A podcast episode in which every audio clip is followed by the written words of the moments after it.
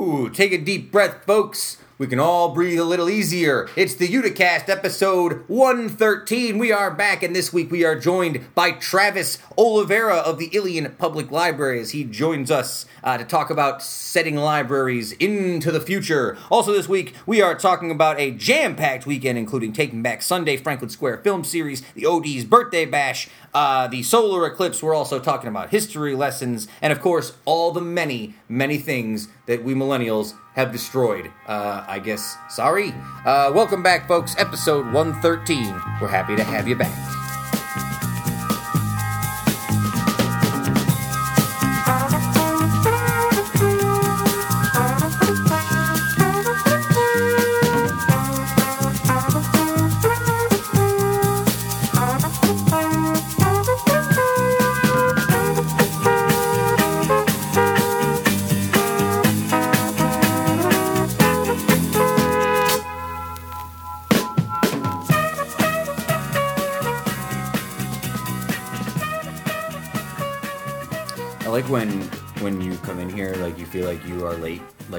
Offended somehow, but you always come in real sheepishly, like you're like you sneak, you're like, hi guys, what's going on? Hi, just sneaking in here. Yeah, sorry I'm late, like an hour. Have I ever yelled at you for anything ever? No, I for feel like I'm coming to work though. I'm like, sorry guys.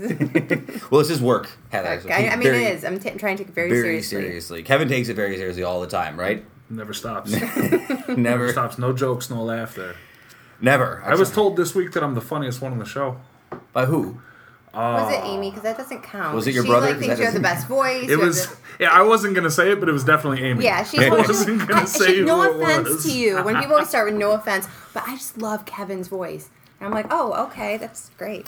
Yeah, she stopped me at the Franklin Square Film Series to tell me that. She's like, "I'm sorry, I hope I didn't offend you." I told Kevin Oh, his voice. I'm like, "I, Thanks, I'm, Amy. Thank you for listening. No, a very, a very sincere and heartfelt thank you from the entire show. Yes, love Anybody's ever been affiliated with the show, where obviously, you know, it sounds like we've got Uh. people with their head in the right place out there listening in. So for that, we thank you. Welcome back, folks. Episode 113. Uh, we are joined this week by Travis uh, Olivera, whose name I had to put down phonetically because every time I look at it, I want to say it differently, but it's Olivera. I don't know why I had such a hard time with that when I was doing it. He is. I think you're expecting an Olivier, a lot of people Oliviera, like Olivier, like stuff like that. yes, that's An probably extra I. Uh, great guy though. Um he is the man, the director at the Ilion Public Library. Uh, so he came in and talked to us a few weeks ago. Um, I felt bad because he came in during the same time as a lot of the interviews we did that have come out, and because his isn't necessarily a timed interview, he got sort of uh, he got pushed to the back of the queue. But a great conversation with Travis. It's nice to have that sometimes when somebody comes on and they've got an interview that's it's kind of timeless in a way. So it's not like you're on to promote this thing that's mm-hmm. happening this week. It's like, hey man, let's just come in and talk and see You like who's the who. best conversation. Hmm. So this was a maybe the, one of the busier weekends uh, I've experienced in a long time. For me, at least, because I'm like I'm like a hermit and I try and stay home away from people and friends and family as much as possible. Uh, this was a busy weekend. So before we get into uh, sort of a, a disjointed week in in the news, uh, I want to run through a couple things from this weekend.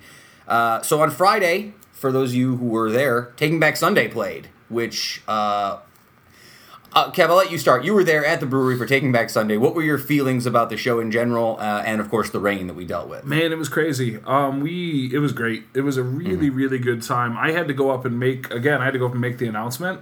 Yeah. So after uh, the opening band All Get Out finished, and they were great actually. They were very very good. I'd never heard them. Um, we saw a storm system coming in. The skies were getting black coming from in the west. So we looked at the radar. We decided we had to get everybody out of there, send them to the bars or their cars. Come back when the music starts for your wristband. We'll let you back in. So I had to go up in front of probably three thousand people who were gassed. The thing about Every Time I Die, the band who opened for Taking Back Sunday, is they're from Buffalo and their fans are about as hardcore as it gets Yes. and it true. was uh so they were all super wild and they were jacked for these guys to play and so i had to go out there and tell them it wasn't happening so that was fun but i had a good time with that uh, then they came back and it was pouring rain during every time I Die's whole set. It was amazing. I would say three quarters of the brewery's lot was a giant circle pit with people slam dancing in it, which you don't normally catch on an average Thursday with Showtime. And uh, then Taking Back Sunday came on, and that was great. Uh, it was it was cool. It was really nice to have something so different at the brewery and be able to be there and be like, oh wait, I know this song. I love this song. As opposed to you know, jam bands aren't necessarily my cup of tea, but we get some some ones in there that are great. You know, the Moes of the world and everything. But This one meant a little bit more. So it was a wild night, and I saw a ton of people, and we were all very, very wet by the end of it. Uh, Heather, name me one Taking Back Sunday song. I don't remember. them. See? So I got Uh, so let me tell you, uh, I had. I'll tell you my, my story about. Sorry. that was such No. a disappointment in the music world. No, No, no, I think he set you up to I not did know set you- one. I set you He up put because- you on a tee to not know one. Uh, because Taking Back Sunday is an interesting. I thought it was an interesting band to play at Saranac. Not that they're not a big enough band; they're a nationally touring band. But like, Certainly. I remember Taking Back Sunday very specifically, like time and place in my life. So for me, this almost was like, yeah, because I, I kind of stopped listening to music when I got into podcasting. Is that weird? like I just listen to a lot of podcasts. That's a good now. point. Um, you do actually anytime I'm in the car with you, you're generally a podcast. And if anyone Don't puts listen like a podcast anymore. suggestion, he's like right there commenting. That is true. I do. I need. Well, here's the thing, right? So, uh, well, look, I'll get to that in a minute because we're that's going to wrap around to something. But um, I got what you were saying though. It's weird that bands are time and place like that, where you're place, like, you know. Hmm. this band always makes me feel like it's you know 2002 or whatever, but it's not. But like they're still here, and you sort of forget what people do because the band's freezing that time for you. Well, so what? So I had a ticket to said concert. Uh, thanks, Kev. Um, and it was I was at Nail Creek before the show, meeting a friend uh, who was going to the show with me. Okay, and I was gonna go to the show, and then Brand New released their new CD after eight years of not releasing a CD. And I remember, science fiction. It's everywhere. Go get it. It's great. and as a So guy. As guy, so good. It's very good. And as a guy who grew up in the Taking Back Sunday brand new rivalry, I said, you know what, this is a sign. So I said, to hell with it. And I said, no, I'm not going to Taking Back Sunday. I stand with brand new. That's what, exactly what happened. That had nothing to do. I got a funny story to tell you that's sort of along that line from that night. That's it's not going to be interesting to the podcast, but so save it and I'll tell you about it later. Well, I'll say we this. watched their sound check too. You and me. We did watch their- Actually, we that were was the, surreal. We got a private because Taking Back Sunday sound checked all their own stuff. Sam came down because I had set aside a ticket for him. Like, hey, you can come pick it up during the day. And we're walking around as the lot's getting set up, and the band was sound checking, and it was weird because I don't often see this, but the whole band sound checked all their own stuff, cool. and they played a whole song together. And we were out in the parking lot. And it was a couple of the kids on my staff working, getting beer trucks ready, and then just me and Sam standing in the middle of the parking lot watching a private Taking Back Sunday awesome. show. It was very surreal. But they played a new song, and so I was like, ah, well, you know. No, it's, Well, It's all right. So here's the thing, right? So I'm at Nail Creek, right? And I'm there with my friend, and we're having a beer, and we're getting ready to go to the show. And all of a sudden, the storm, the storm front comes in, and now the storm is coming, and all of a sudden, Kevin, who down the street has just released all of these people to Varick Street, they all make their way into Nail Creek. So I had this very strange scenario where we didn't want to leave because now we had seats, and now it's packed. So it's Yeah. like if I leave, I've lost my seat. I'm standing up or I'm in the rain. Also, it was an odd scenario to be surrounded by 30 somethings who were dressed for a Taking Back Sunday concert talking about the new brand new album in 2017. It was really surreal for me. Mm-hmm. I felt like I was in a time warp. it was it was very it was just it's hard to describe if you don't listen to whatever your niche of music genre is, whenever you find yourself surrounded by a crew of people who are also into your niche product, whatever Well, it is. especially if you're into uh, like some people are more passionate about music than others. Some people just don't care, but like that specific subgenre and those bands and niches, the people tend to identify very deeply and be very very passionate about what it is too. So it's not like. Oh, this guy put out some new songs. They're like, "Oh my God, holy God, it's here! We've been waiting." you know what I mean? So it's like a whole different. Hmm. All right, so yeah, so I never actually ended up making it to the show because what happened was by the time the rain ended and we were gonna walk back over, my friend said, "I actually haven't bought a ticket yet. I was just gonna buy one at the door," and I was like, "Well, do you still want to go?" She said no. So we were soaking wet and we got pizza instead and watched TV. So there you go. We had the barrier with the, with, the, with the barriers that keeps the crowd away from the stage during the very first song for Every Time I Die, when the crowd pushed forward and the big pit opened up in the back. Um, that gate broke apart, the barrier. So I got a call on the radio because me and all the you know the managers of the brewery, like the the people sort of putting the thing on, we all share, you know, walkie talkies. And it was Gator, and he was like, You got to come down here. Send everybody we have right now who's like available. And we're down there with the security guards pushing, holding this gate mm-hmm. in while these people are going nuts. And crowd surfers are landing on our heads. So I spent the whole show getting rained on with crowd, just snatching crowd surfers out of the air, trying to make sure people I didn't get killed. I but see I kept that. almost getting killed because the band was also amazing, and I was really into it. Because I was like six feet away from them, and it was like raining, and I'm you know I'm bobbing up and down and listening to the music and everything. It was like all boom. Some like skinny, gangly twenty year old kid lands on my head, veins first. I Yeah, got yeah. hit right in the nose. I got I got beat up. It You're was- a- you're- remind me of the glory days. Well, you're a it big, you're really big dude, did. right? And we've talked about this before. You're a large individual. Have Yes. you ever been crowd surfed? Has anyone ever had I have the no interest in being crowds. No, I've got stuff in my pockets. Like I don't, I don't. Here's the thing: I oh, don't, I Oh, don't trust the hmm. people to not I don't like. trust anybody. Also, I as somebody who's been at concerts and had people land on my head while crowd surfing when I don't see them coming, I don't want to. Number one, I don't want to do that to somebody. And number two, I don't trust Sam if it's a guy your size who's not paying attention, doesn't see me coming. I don't trust you're going to keep my Reflexes. head from hitting the concrete. Yeah, it's true. Like I don't Um, trust that you can stop me from going down. No, no, thank you. Do they have crowd surfing in any of the shows you go to, Heather? Stop. I'm curious. I'm No, curious. I She was goes at- to I like the was at- no. backyardigans. I don't know. I'm just curious. I went to K Rock and, and DJ Lance Rock. back in the day '97, and a guy um, crowd surfing fell on me, and I had to get taken away in an ambulance. Oh Jesus! Really? Oh my God! After that, I was like, I'm done. And can I say this? And I don't. I don't want to get into a whole hole about this. No. It's different for a woman because if you go crowd surfing, you're For going to get sure. touched. Uh, yeah, I'm gonna be. I don't want to. I didn't want to Yeah. be Yeah. addicted. No. Nobody wants to touch me. It's nice. Now, mind you, uh, I'll tell you guys a crowd surfing story. I'll, Come in, it's alive. I've got nothing to grab. uh, I'll tell you uh, a funny crowd surfing story if you don't judge me about the show it was at. Is that a deal? Nope. No, I, I promise that. I'll, Uh, but I was a I very, hear. I was a very young man. This has got to be. Oh, I got a feeling. Go ahead. It was a middle school show because I'm trying to think. It was a big crew of guys I went with, and I'm trying to think that the last time I rolled with a crew that big from was high school. high school or It was high school. yeah, early high school.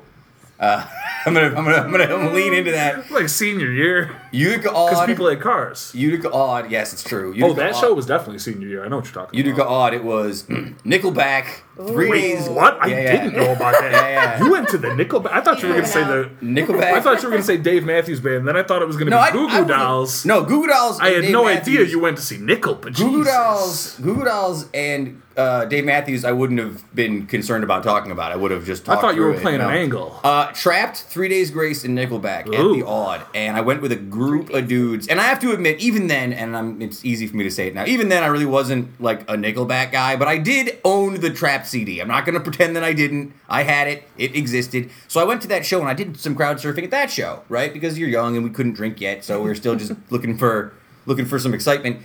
And I did the crowd surfing, and it was fun until, much like Kevin talked about, a hole opened up in front of me where no one was Oh. standing, and I got dumped directly on my fucking head and face. Just smack. You wake up all disoriented, and there's Nickelback playing, so it's like, ugh, God, what the hell is Where this? am I? uh, yeah, uh, very strange time. Also, the first time I ever uh, I ever really saw an old person smoking weed in public as a young person. Like I was at the show and there was an old man. There was an old man in the crowd and he had leaned down on the ground. And he was looking for something. He's like, I can't find it. I can't find it. And we're like, what? What? What can't you find? We got like our phones out, like trying to light it up. And he's like, oh, my joint. We're like, oh, okay, okay, never mind. Um, so yeah, uh, there is some other stuff I wanted to hit before we move on. Of course, we're I'm dragging already. I'm just gonna skip all the politics. We're just gonna recap. Yeah! Right, how's that? No politics this week. Uh, take down. Oh yeah, the only thing I want to say: up to uh, 30 plus cities are already removing or have removed their Confederate monuments since. Take them down has nothing to do with heritage. If you disagree, you can fight me on Twitter. Mm-hmm. I could I could do 20 minutes on that subject specifically, but I know we're not going to. no, no. So let's move on. I'm not gonna he's ready. He's ready though. Right Let's now. move on. Yeah, we, we can get into that at some other time. There's a lot of good coverage about it everywhere. Take them down. Take them down. Uh, all right, so Saturday, uh, shout out to last week's guest, uh, the wonderful Katie Giacovelli over at the Observer Dispatch. Mm-hmm. Great time talking to her. Great person. Uh, her and Will. Uh, I saw them Saturday morning after the Taking Back Sunday concert on Friday night. And Saturday morning, I went to the OD. Oh, did you go to that? I did go to the OD. So I was down there bash. first thing in the morning helping them set up the beer tent. Yep, I went down with the main Utica crew mm, later in the day, like Okay. middle of the way through. Um, great time. Nice to see Showtime was playing there. They They were nice killing turnout? it. Yeah. Yes, they did. I think this was a tough weekend, and let's be. I'll be honest with you. I don't think turnout for anything was very good this weekend because there was the Bouckville Antique Show that Speak for all yourselves. dominate. Bouckville dominated a lot of the stuff I heard this Yeah, weekend, man, like the a lot of people show. go to Bouckville. I Yeah. forgot that it was happening. So did I. Uh, but no, it was it was great to see a lot of people there. I saw a lot of uh, familiar faces. There was a lot of support. Uh, band was great. Crowd was great. There was a hot dog eating contest that How I did didn't. go? I did not. I, did, I didn't join in. Do you guys want to take a shot at what the total was for the winning hot dogs? Should I take a shot pretending that I don't already know? Uh, you already know. Yeah, we were talking about it last night. Hey, what do you think? How many hot dogs do you think you? How many do you think you could have eaten In how long? in five minutes? Five. Five and five minutes is the most you could do. Yeah, well, it depends. Are they little ones or big ones or? They're they're thinner I can probably- dogs, just the can't- I can't do bun, no five. condiments. You, No. you can dip them in All right, water well, anyway, first. they probably did like fifty of them or hundred. It's I don't 20, know. 22 I in five minutes. 22 hot dogs in five minutes. I don't think I could do 22 hot dogs in like 22 hours. Do you don't mean think- like I don't? I don't 22 know. hours. You certainly could. It wouldn't be a great. It wouldn't be the best. 22 hours. It'd be a bad 22 hours. Breakfast, lunch, snack. I Uh, don't think I could do 22 in an afternoon though. no, When I think of hot dogs, I think of them like all charred up, like nice hot dogs with you know like pickles and mustard and everything. Yeah. And these people, they just got like thin little hot dogs. They're dipping in water first. Dip the bun in water so it's easier to mash up in your mouth. The water soaked bun. Heather seems to like it a lot. I'm gonna, tell her all, I'm gonna tell her all the details as her face turns greener and greener. Uh, so after the OD bash, uh, I went home for a couple hours. I relaxed, and then of course I went out to Franklin Square for the Franklin Square film series presentation of WALL-E. And surprise, surprise, much like every other event in Utica these last few months, it got rained out because rain. We got an hour into the movie, and then got the forecast that the storm was coming. Uh, Mr. Made in Utica, Justin Parkinson, uh, believed that it was not coming, and that all course the and he was Right. upset. he was Parkinson hates canceling anything. We had to basically argue him down from just being like, "No, I'm sitting here until the movie's over." I'm gonna sit here and scream about you guys' personal failings because everybody's betrayed me. no, No, it's, it's I can understand for that why he wouldn't want that. No, look, but 'cause I can see why it had He to happen. really doesn't like to ever have to cancel anything. He Mm-hmm. loves putting on the stuff and he gets hyped for it. So when he gets in the zone and he's ready, he doesn't want to have and to it's like. it's a tough call to me. We had to do it on Friday, and it turned out to the actually what came through wasn't as bad as Yeah, we were that- see, that's the expecting. thing. But we when when you have when you're in charge of an outdoor event with Hmm. people from the public there, you have a responsibility, and not like a some you know moral responsibility. You have a legal responsibility to liability to get people away when there's thunder and lightning, and so Yeah. you have to act on the, the Yeah. information you have. You know what I mean? And it did turn out to rain. If people had stayed out out there, they would have got rained on. You and know not what for I mean? nothing, like I love doing the the film series, and the turnout was better than I expected. To be totally honest, like I was Mm-hmm. concerned considering the way I'd felt about the whole weekend about turnouts and the weather. Sure. uh, but it was pretty good. So it was a downer to have to to, but you know, it was the smart move. Mm-hmm. That equipment's all very expensive as well too. Like the Nomad guys, they have all that stuff. For sure, You don't want the it. wind You don't want that thing Yeah. blows away. It takes about more than twenty minutes to take that thing down. You know what I mean? You got to be Um, proactive. So And I want to say briefly that I think that this whole narrative of the 2017 uh, summer of bad weather has been a little overblown. a little bit. As somebody who does one to two outdoor events every single week, Hmm. it's we get a lot of threatening reports, but nothing's getting rained on so bad as we think.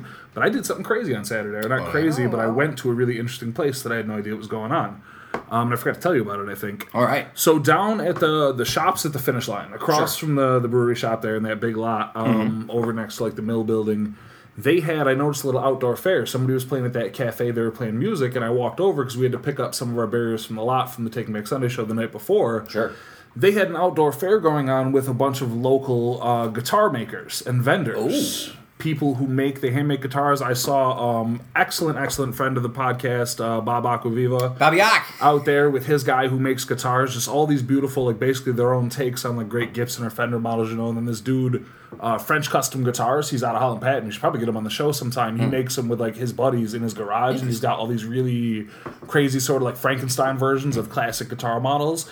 And I spent like an hour over there talking to people. There was one guy who deals exclusively basses. Then I had to leave before I did something like and just bought Yeah. an instrument that I don't need. I'm, I was looking at this one spangled gold music box bass, and I'm just like, I'm selling it for three hundred dollars today. It's a ten of a kind. that I'm just like, I, I gotta go. I need to go back to work right now before I do something real Do you, stupid. do you have no willpower when it comes to stuff like that? Kinda. I have buyer's remorse even when I buy something that I have money for. Like if Right. I have money for it, I still buy it. I'm like, I could have used this somewhere else. I, I find no joy in anything.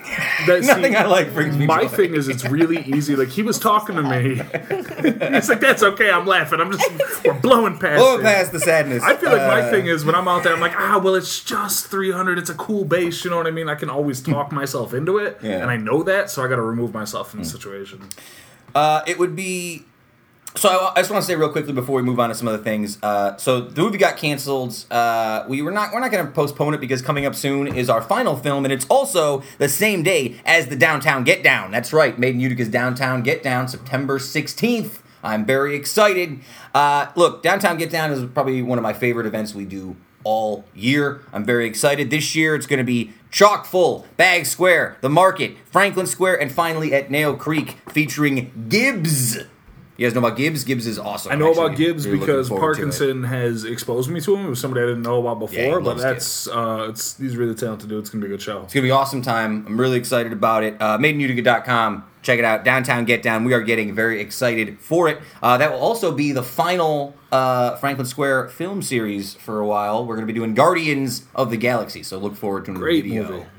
Yeah, I got to make another video for that now. We got to start thinking about what wait. we're doing. Those videos are awesome. Did you like the WALL-E video? They're all great. They're all great. I was a little concerned that the WALL-E video was a little too uh, David Lynchy because I've been watching too much Twin Peaks. It's very, it's a little. I don't think it was so. I, I think it's. Lynchy. I think it describes kind of what the movie. It's the. I'm, I'm, I forgot about the that movie, when I watched very- it. So- I was like, oh yeah, we actually uh, brought it up a little bit from where it is. I think. All right, uh, it would be remiss of us to not discuss the eclipse at all. Did you guys have any experiences with watching the eclipse today, Heather? no, I watched it on TV a little bit. Um, I didn't really. I, I didn't really care for it. I, I'm kind of. I'm, I'm sorry. I feel bad. I'm not. I, all the hype. I didn't. I wasn't. I was like, oh, all right. It's fine. not. It would have been cooler if we had the total eclipse here. Yeah, we Yeah, don't have. We had the what I'm partial. saying. So what happened was at about two thirty, three o'clock today, it looked like it was going to rain for about 25 Yeah. minutes, but it wasn't very cloudy. But I know. That's about it. And like you know what I everybody mean? was like, "Where are my glasses?" How, I mean, the shadows, Great, but- the shadows were really cool though. Like Yeah. all of the refracted, the little like um crescent shaped shadows that it Mm-hmm. put on everything because the sunlight was shining differently. Yeah. I noticed we were on the porch and the shadows from the trees had this really weird like. I can't think of the words on the tip of my tongue pattern, but everything was like looked very different than it does, and that was kind of surreal. But like Yeah. other than the couple shadows, yeah. I would say uh, I've probably had the talk. Fractal. Fractal. That was the word. Oh, fractal patterning. That was the yeah, fractal. There you are. It's a good. It's a, gets a five dollar word right there. Um, we talked about. It's funny to me that we talked yesterday, sort of joking about our conspiracy that all these young teenager idiots are going to just look directly at the sun and while Snapchatting, and we're going to have a generation of blind kids now after today. Like we had the, today is the starting day for a huge uptick in blind folks. And then, of course, I saw pictures of the commander in chief staring directly in the sun like a big Yeah, I time was idiot. gonna say it'll go well with all of our blind baby boomers. That's a metaphor. Um, so before we get into the interview, is there anything else? Oh, one last thing I wanted to talk to you guys, and I need your help. I haven't verified this yet. I have had, this is important to me, I've had two different people this week stop me and say to me, when did you start going gray? I need you to take a look at me right now and look at the side of my head because I can't see it. Do I have gray hairs on the No. side of my head? I got one right there. What? Where? Right here. Uh, I can't get it. We have one. I see one. I never would have noticed it if you didn't say anything. Am I not supposed to say I saw it? Mm. I don't like it. I don't know. I don't, I don't know. see anything. I've sort of jokingly said for many years that I didn't care. And now that it's now Once that one I comes in, it really starts coming in fast. Like, boom. It doesn't seem any more gray than what I've seen. Uh, I mean, we've all got we're at the age we've all got a couple grays. I've certainly got it in my beard. Mm. Somebody says it. To, somebody said it to me one time about my hair. I don't see it as much, but like I see them here and there. I see more. Mm, stop. No. Stop no, now you're teasing me. me. There's not. I'm Right? hideous. Now you're teasing me. No, Let's listen. Gray's Here's the thing: let it happen. Age Yeah. gracefully. You have no choice. You're going to age anyway, so at least do it gracefully. Don't be one of those insane people who's putting just smearing just for men all over your body. Well, no, too. When you show up, like, Is it weird that the Just for Men jingle is like one of the all-time jingles for me? Like that one stuck in my which head. Which one is there? Which You look so natural, no one can tell. Just for men. That's how because I like it because it doesn't. It, it doesn't. that. It doesn't. think you made that up. No, it, do, it doesn't resolve, and that's why I think about it all the time. They just it ends with just for men. It's a good one. Look it up from the '80s. Uh, let's go, let's I go. tonight. I'm on it. Look it up on YouTube. Uh, let's go to this week's interview. Uh, Travis Olivera. Uh, you know, Travis. It's always funny. I sometimes when people come into the show. Well, every time people come onto the show, pull back the curtain for a minute. and I give them the same speech whether they listen to the show or not. Right? It's always the same speech when I prep them, under the impression that they've never listened to the show and they don't know what's going on because I just want to give them the rundown. Like, here's what we're gonna do. Here's this, this, and this. Travis actually uh, seems to be a fan of the show, so he uh, laughed at me while I was doing this and was just like, "Yeah, I, I, I know all of this already." Uh, Travis, he is the director at Ilion Public Library. Uh, they're doing some really, really cool stuff. He's really interested in trying to revitalize the image of a library for the 21st century and what they actually do besides just lend out books. It's a great idea. Yeah. I'm big into that idea. I think that's great. One of his big things is he does tool lending there. He lends out tools to people who can't afford to buy them. So Oh, that's amazing. yeah, yeah, it's a really interesting. Uh, it- it's really cool, and we'll let uh, Travis tell you a little more about it in the interview. We'll be back in just a moment.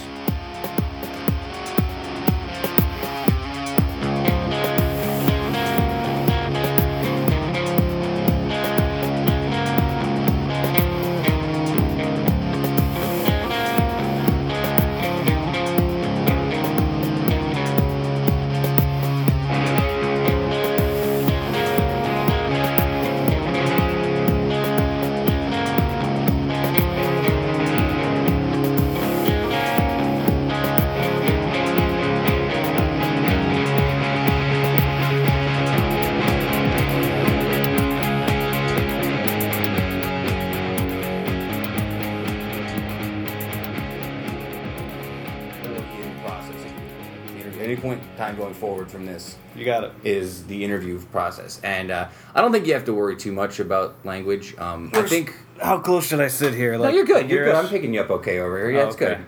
You can stay near the the odd amorphous alien. I do have a history in broadcasting. I was Uh. kicked off of the air in the Utica College radio. Oh, really? What'd you do? Were you? Uh, Uh, Jerry Sandusky, you remember who that was in Penn Yes. State? Well, it was two in the morning, and I had a show where I usually said and did whatever I want, Mhm. played Snoop Dogg and stuff. Um, and I was talking about Jerry Sandusky, and one day uh, the program director, who didn't know me, was listening, and she didn't like what I was doing. I said some words I probably shouldn't have said, but in my defense, it was two in the morning, and no one was listening. So I think a big problem with t- the traditional radio. That's kind of why I never steered into. Yeah. Because if I walked, especially at this point in time now, this is you know 111, 112 episodes in now.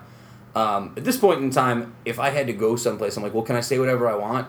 They're gonna just say no, you can't. And I'm like, well, then we're done here. Do you know what I mean? Like I, I've created too much of a weird fake character in my brain for me to break apart from it now and try and do the, the tradition. Although I do have a really good like traditional DJ voice. Like if I had to do it, like if I was just like, all right, folks, and now it's uh, Ariana Grande with something, some song that's popular. I don't. That's not bad, right? That sounded. it's got a nice timbre to it, yeah. Uh, Travis, uh, is it Olivera? Did I say that right? You did. Good, good. You're Italian, right? No. No. What is that? Uh, okay, so. I was gonna make some joke about us being paisans, but I I'm going to try not to keep everything to. It's a long story, but um, my dad was adopted and it's Hmm. Portuguese, but I'm not. Oh. Yeah, I think so. I don't really know. My sister knows all that kind of Hmm. stuff. Well, as Yeah. The, well, as the thunderstorm uh, rages in the background, Travis, it's a pleasure to have you in the studio. Uh, if we get thunderstormed out, folks, now you know why. Middle of a apparently another thunderstorm afternoon in Utica, New York. I don't know if you. It's been, I feel like it's been thundering for a month now. All right, uh, Travis, you are the director. Is that the correct title? It is. Of the Ilion Public Library. It's a real pleasure to have you in here today. I'm sorry it took me so long to respond on Instagram, uh, or as I call it, our forgotten social media platform for the Uticast. I, well, you weren't responding to my uh, the other ways I was trying to get in touch with you, so I, uh, I, I had to resort to. It's it, well, it worked. It worked. I think to this day, like, I, and I hate to say it, like it's sad, makes me look like a bad host. I think Twitter is still probably the most actively checked of of my profile. I get more DMs than I do emails, Hmm. and uh, and I guess Facebook is a trap. I don't even like to check what people write on Facebook. Sometimes. if I had my if I had my druthers, I wouldn't be on Facebook. But sadly, that's where all the people are. I, I swore off Facebook before I took uh, this job. Yeah. I had an account, but I hadn't touched it in probably six months. It's funny because I just found you on there just now. Yeah, I, I don't post much anymore, but uh, I post every day for the library. Hmm. Um, so that's just part of the job now. And uh, and you've been the director since 2016. Since Yeah, September. 20 Nice, nice. And how's that? Uh, how's it treating you so far? You're almost a year in. I like being a librarian. I don't really care for being a manager, um, but that's part of the job. That makes sense. Yeah. All right. Well, before we get into uh, library stuff, Travis, let's get to know a bit about you. Uh, as I did my professional journalism and my professional research before you came in, uh, I'm going to assume that you were sort of either born or born and raised in Waterville. Yes. Mm. What was that like growing up? I was born in Utica, but I Mhm. lived in Waterville for Sure. 18 years or so. Mhm. It was nice, farming community. I mean, So you said 18 years up there, like high school all the way through. Oh, yeah. Oh, yeah. go Indians. Um, all right. There's not too much to say other than it's a Yeah. small town and it's it's nice and it's good and bad in that everybody knows each other Yeah. and everybody's business. But you know, you can kind of skip the introduction period and just fall right into whatever it is you're talking about. That makes sense. As a proctor guy, my graduating class was very big, so it was like 500 some odd kids. I'm I sure can't that- imagine that. Yeah, so I always laugh. Like if I went back to my high school reunion, I would know nobody because I didn't know anybody in the first place. I only knew like 15 people in high school. I feel like. Yeah. Um, so you were, you stayed in Waterville till 18, and then you went to Utica College. No, uh, this is where it gets interesting. Yeah. I Okay. All right. Decided to be a music major at the University of Mm. Maryland. Really, Yes. Terrapins. Yeah. All right. Go All Terps. right. Go Terps. I'll shout out all the mascots. We'll be here a while because it turns out I went to a bunch of different colleges, not Sure. really knowing what I wanted to do. Um, so the first one I went to was uh, Maryland, and I flunked out. Mm, that'll After do. a year. Yeah, it turns out you have to go to math and English You classes got to show up to the classes. in addition to jazz band, I which had is that only one credit. Yeah. I had that Um, so uh, I came back home, then went to OCC um, Yeah. for the same thing, and the exact same thing happened. But this time it was only a semester before I flunked out. Hmm. Sure. So that was a, a positive thing. Then I convinced myself I didn't need college. Ah, yes, I've been through. I was For a I while. was- yeah. Um, and then after working in the mailroom at Utica National for way too long, Mm. I guess I realized I did need college. So I, I went to MV and then Utica College and then Syracuse for my master's. I did about three years between when I got my bachelor's degree in New York City and when I went back here. And in those three years, Hmm. I'd sort of been like, "Eh, I think the bachelor's degree's enough. I'm about Yeah. done here. Uh, and it wasn't until I sort of stumbled back into education that I decided that I'm going to keep going back to school. But I think there is certain, I think there is a time sometimes when you get to it, you're like, I don't think that I want to do this. Yeah, you know, the first job I got, um, the first real job I got after kind of flunking out was working for Camarillo's Music. Do you know about them? Yes, I do know Camarillo's Music. Yeah, uh, so they used to have a warehouse down on Oneida Street, and it was a great job. I Mhm. had my own Yeah, yeah. office, and I basically just handled all the orders for all the schools and got them ready. And then I I left for the Mm. summer to do uh, to be a camp counselor in West Virginia. Ooh, camp counselor. It was a lot of fun. And I came back, and the warehouse uh, wasn't there anymore. and nobody told me. And I, I went to the store and I was like, "Can I have my job back?" And they said, "We don't have that job anymore. Yes. We sold the warehouse and we consolidated." It's just like, "Oh, okay." They're not bringing that job back for you. No. sadly. no, that's a Um, shame. But that's when I first started working in the libraries. Actually, it was about Yeah. 2002. I was in the Waterville Library, uh, just looking for something to do because I was poor and I didn't have anywhere else Mm-hmm. to go. Um, and for whatever reason, they didn't have enough people working that day. So uh, Susie Quayle, my family friend, Mm-hmm. Sure. uh, is the director there, or was the director at the time. And she just kind of asked me what I was doing the rest of the day.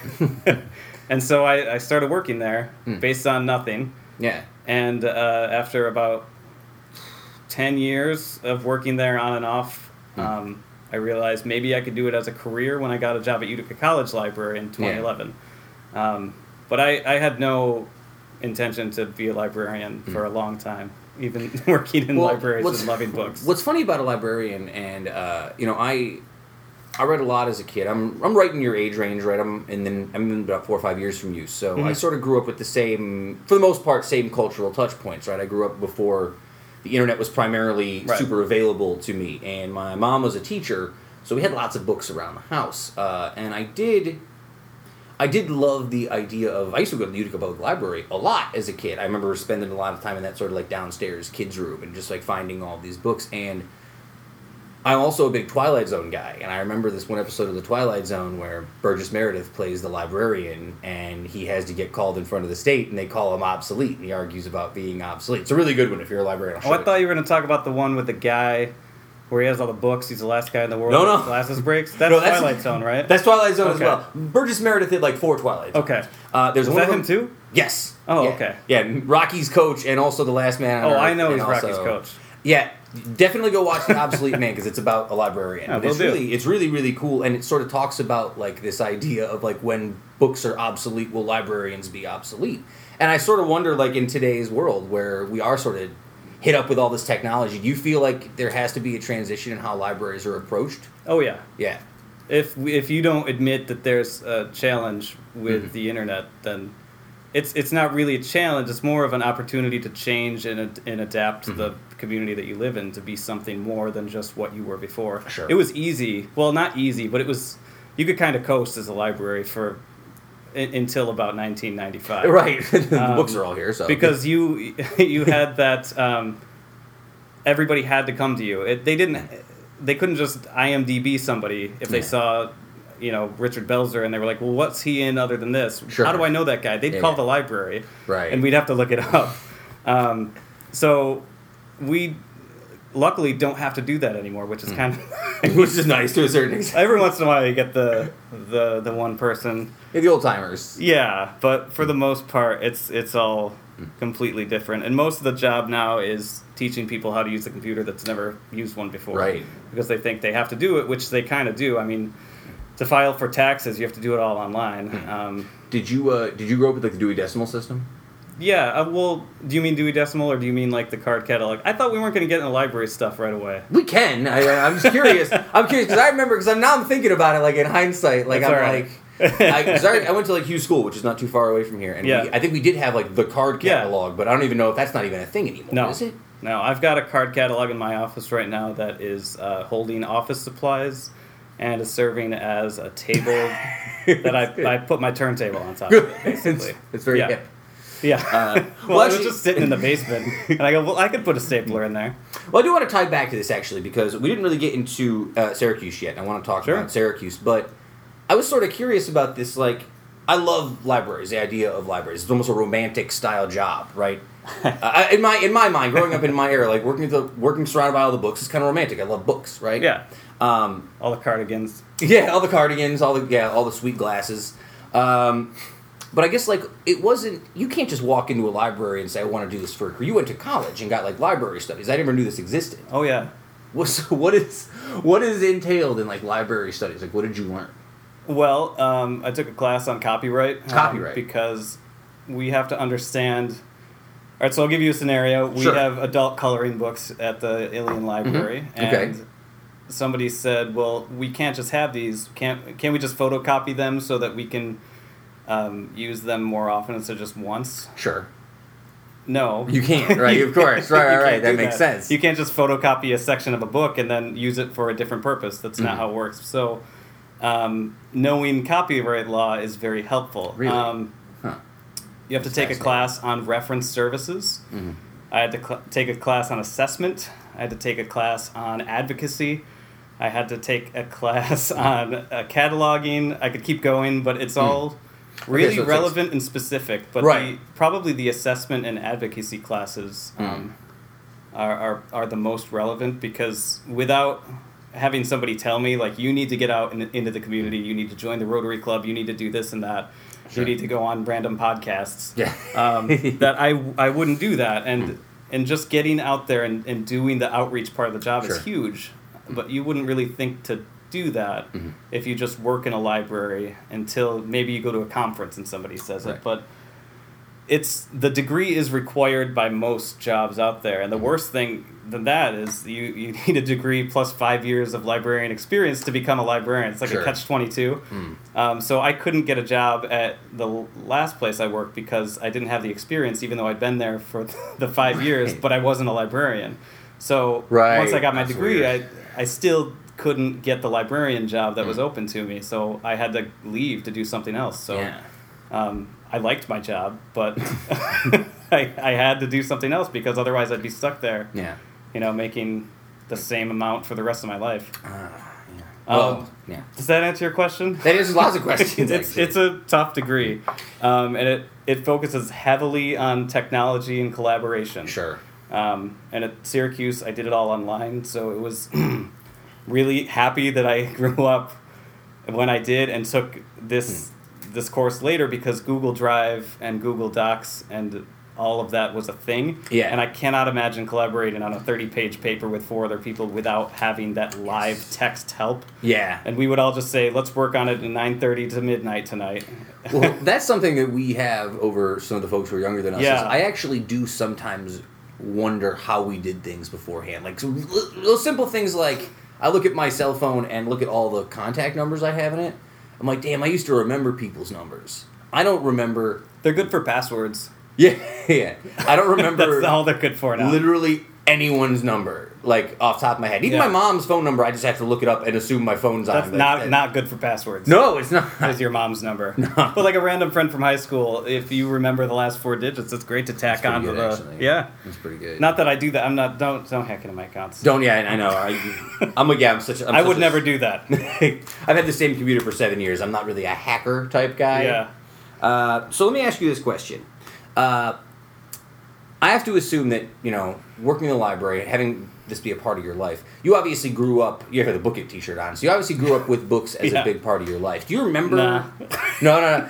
You- no, not really. Um, I like the choose your own adventure books. Choose your own adventure books. Yes. Um, when I was a kid, and then in, I, I didn't really care for reading much really? until I got to high school English, and uh, I had a, a great teacher, um, Miss Sisai. Uh, Mm-hmm. Shout out to Mrs. I don't know. Shout out to Miss Sisai, who made us read Little Women, and I hated it, and I Mm. couldn't get through it. And I said, Yes. "Can I please read something else?" And she let me pick something else. All right. So I, I picked. Um, I don't remember. Maybe Catcher in the Rye, Oh yeah. and I liked that book. And so it was never really discussed, but I would always just go and grab other books. Hmm. Like she, we were supposed to read uh, Romeo and Juliet.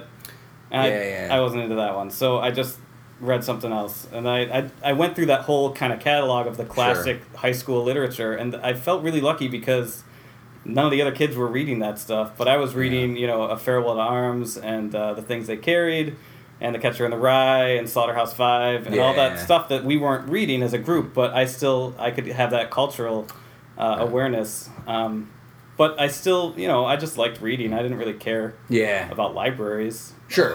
well, no, I just I'm curious because I remember you know to a certain extent like I read books as a kid. Yeah. It wasn't until uh, I think my mom gave me Where the Red Fern Grows Hmm. uh, as a kid, and I was like emotionally affected by it. I think that was one of the first times where I was like, oh.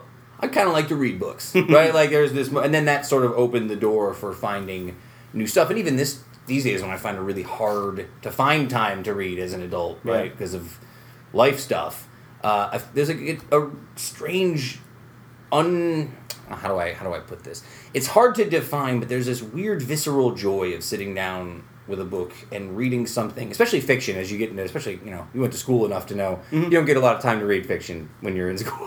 No, not unless it's considered a classic. But Yeah. they're never going to assign it, you know. yeah, well, we Which should. that's, that's a great book. We're gonna get into that in just a minute, but I know uh, you talked about Stephen King last week, and now they're making the movie. So we had, we just had to order a new copy of it because Oh, yeah. we don't have it for some reason. It's it is a is a tough read. I loved Um, it. I love I think it. I was 13 when I picked it up. Yeah. And it took me about a month in the summertime. And I remember, I always am reminded of it when I hear Our Lady Peace for some reason, because I think I just got that CD. Yeah, And I was yeah. listening to it around the same time, and all the songs were like reminding me about the book, and I was like, this is neat. um, But anyway. Kevin and I have been friends for a long time, obviously, and we both read Stephen King growing up. We both read It. He claims that It is his favorite Stephen King book. It's definitely mine. Uh, Uh, I was more of a Michael Crichton guy, though. I'm, Crichton. I'm a stand. I read The Stand by Stephen King, and that was Yeah. really big for me. Um, I I read a lot of to Crichton growing up as well. The Stand is my. I have a tattoo of The Stand. I'm addicted to it. But uh, it. What's crazy about it is we were both sort of bonded over the fact that we do not like the original version of it with Tim Curry, because I feel like You gotta respect Jonathan Brandis, though. it's. You know, No, I, I agree. It's not great. the parts of the movie with the kids It's like a made-for-TV movie, isn't it? It's kind of like a made for. My only problem is this: like it, that TV movie makes the story of it seem like it's about an evil clown, and it's not. Yeah, no. The, the story of it is not about an evil clown. I hope that's not a spoiler for anyone who's going to see the movie who's not aware of that. But it's the clown is just a symbol for all intents and purposes. A clown could be anything. right? Oh, yeah. Uh, so, and that always drove us nuts. Was like the way that they portrayed. I don't know. That's like real dark Stephen King nerd stuff that I'm complaining about. Speaking of here. nerd Stephen King stuff, Yes. the new movies, there's going to be two of them, right? yes, And the first one's going to be just when they're kids. just when they're kids. I don't like that because You the don't book like it goes back and forth. It's like here's a chapter from when they're That's- adults. Here's a a chapter fair- when they're kids. That's a fair And point.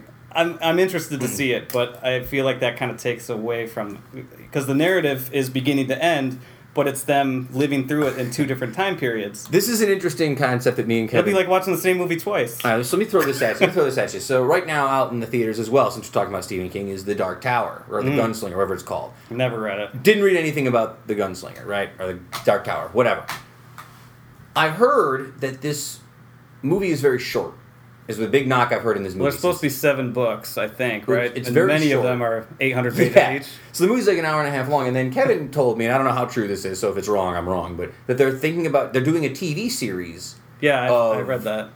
of the Dark Tower with Idris Elba playing the character still. So it's like, is this a Hmm. movie or is it like a backdoor TV pilot that's like, well, if this bombs, we just won't make the series and we'll have this movie. That's kind of what I think they're doing with it. I think they're making this first It movie to say, all right, we're gonna make this movie Maybe. as a standalone movie about about it with the kids, and if it's a big hit. We're gonna make this second one, but if not, we'll just have this one movie about the it clown with the kids, and it'll be pretty fine. That's I think they're hedging their bet. That's my thought Yeah. about this. That's my only weird like conspiracy theory thought about this. All right, I've gone way off track on that. Uh, I do want to come back to authors with you in just a minute since we're talking about Stephen King, but I want to get a little bit into the Ilion Public Library in general. All right. So you've been there since September uh, 2016. Yeah. Uh, and when you wrote to me, um, one of the things you talked about is you wanted to change the way libraries were viewed in general. I thought that was a fascinating sentence. Yeah. Yeah. Where, where, why do you feel that way? What do you Well, feel people keep like is- asking me why we're relevant and why I want to be a Well, let's- librarian. Well, I don't. I don't like. I wouldn't say it that way because I think that I Yeah. do think that libraries are relevant today. but you don't even have a yeah. card. Well, that's. we can get into my my card is lapsed. It's not that I don't have a card. It's, Yeah. uh, I think I have my old card with my little childhood handwriting on it. If that makes you feel any better. It makes me feel like that's adorable. It is adorable. It was very like- cute. Um, no, I, I think that like uh, it's not to say that libraries aren't relevant, but like what it, we talked, we touched a little bit upon it. Like it becomes harder. This generation is less interested and they're Yeah. more distracted. Like how do you appeal to a younger generation who's not even Well, known that's to the the, concept? thing. We don't we don't know how to do that. There's a big demographic that's just not using libraries, which is basically out of high school to 35 years old. That's we can't reach them. Um, Mm-hmm. Yeah. So we're trying to do things. I say we as in like royal myself we, and yeah. the Mid York community. Yeah, yeah. Because the the Mid York library system has a great batch of people working um, behind the scenes to get things like ebooks and e audiobooks out to people. But now nobody knows that they're there. So um. Yeah. we have to be able to market a little bit better, but we don't have a marketing budget because we're all 501c3 Hmm. nonprofit organizations and we all have our own individual budgets. Um, Hmm. So if we're going to have to market, it's going to be just through social media or through things like this interview. Hmm. Um, so it's it's difficult to promote our services when.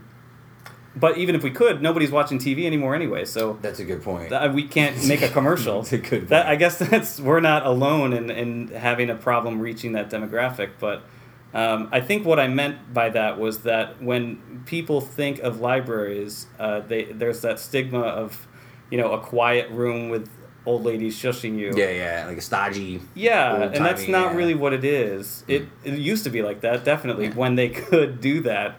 Um, but now it's they're more of community centers. Yeah. and just kind of like another place to go. Basically, like you you don't want to go home and you're not at work Mm. and it's too early to go to the bar.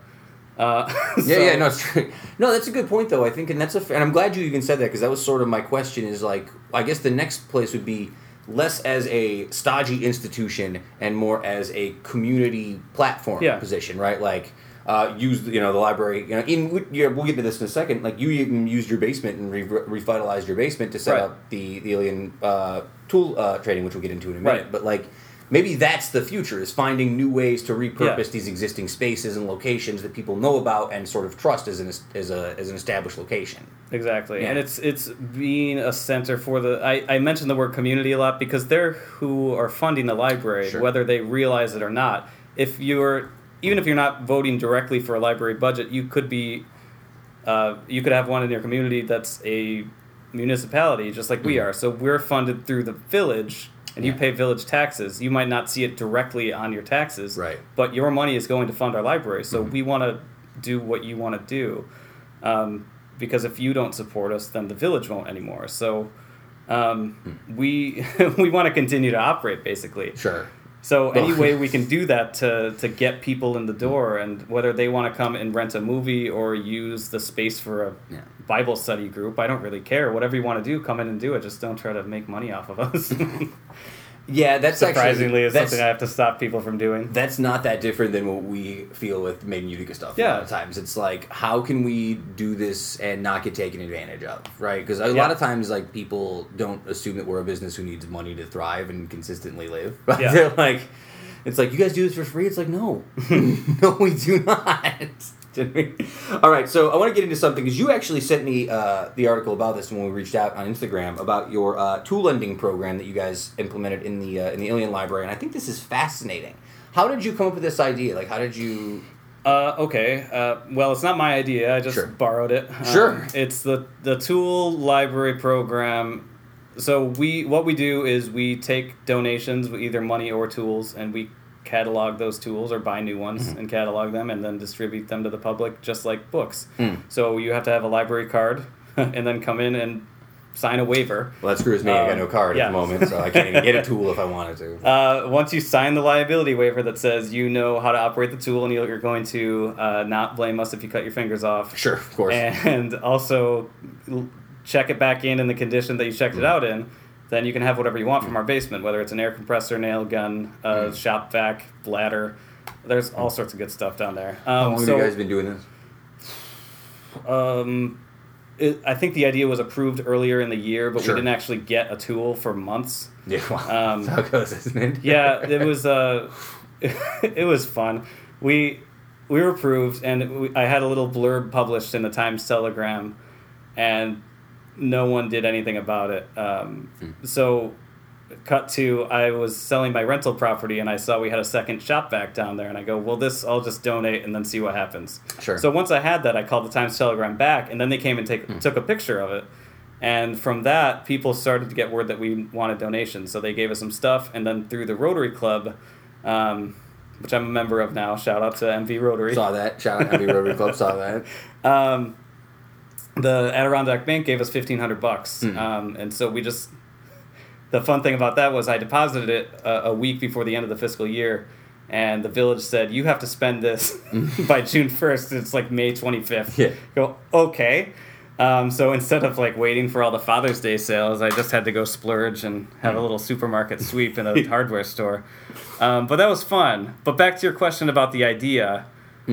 Um, the. Well, idea not- of a whether or not you came up with it, all the best ideas Right. are stolen anyway. That's what I've learned over the years. So Well, shout they- out to Marc Maron for this podcast idea. Um, and Al Gore for the internet. Thanks. hey, thanks, Al.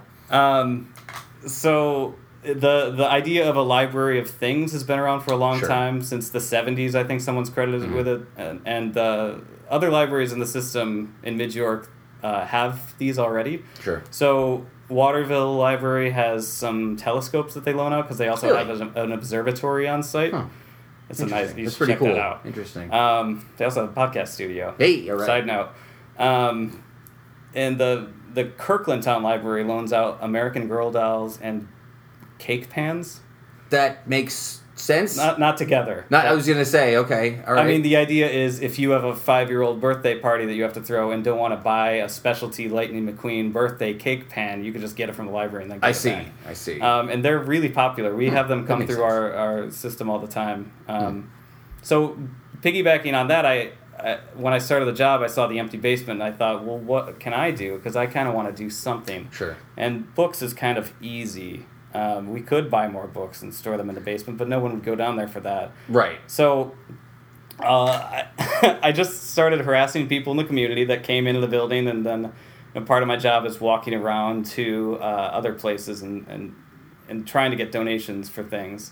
So in doing that, I I talked to a whole bunch of different people and asked them what they thought about Ilion, um, what they thought it could use help with, and. Uh, what maybe they would do if they were in charge. Little questions like that to kind of gauge what the need in the town was or the village was.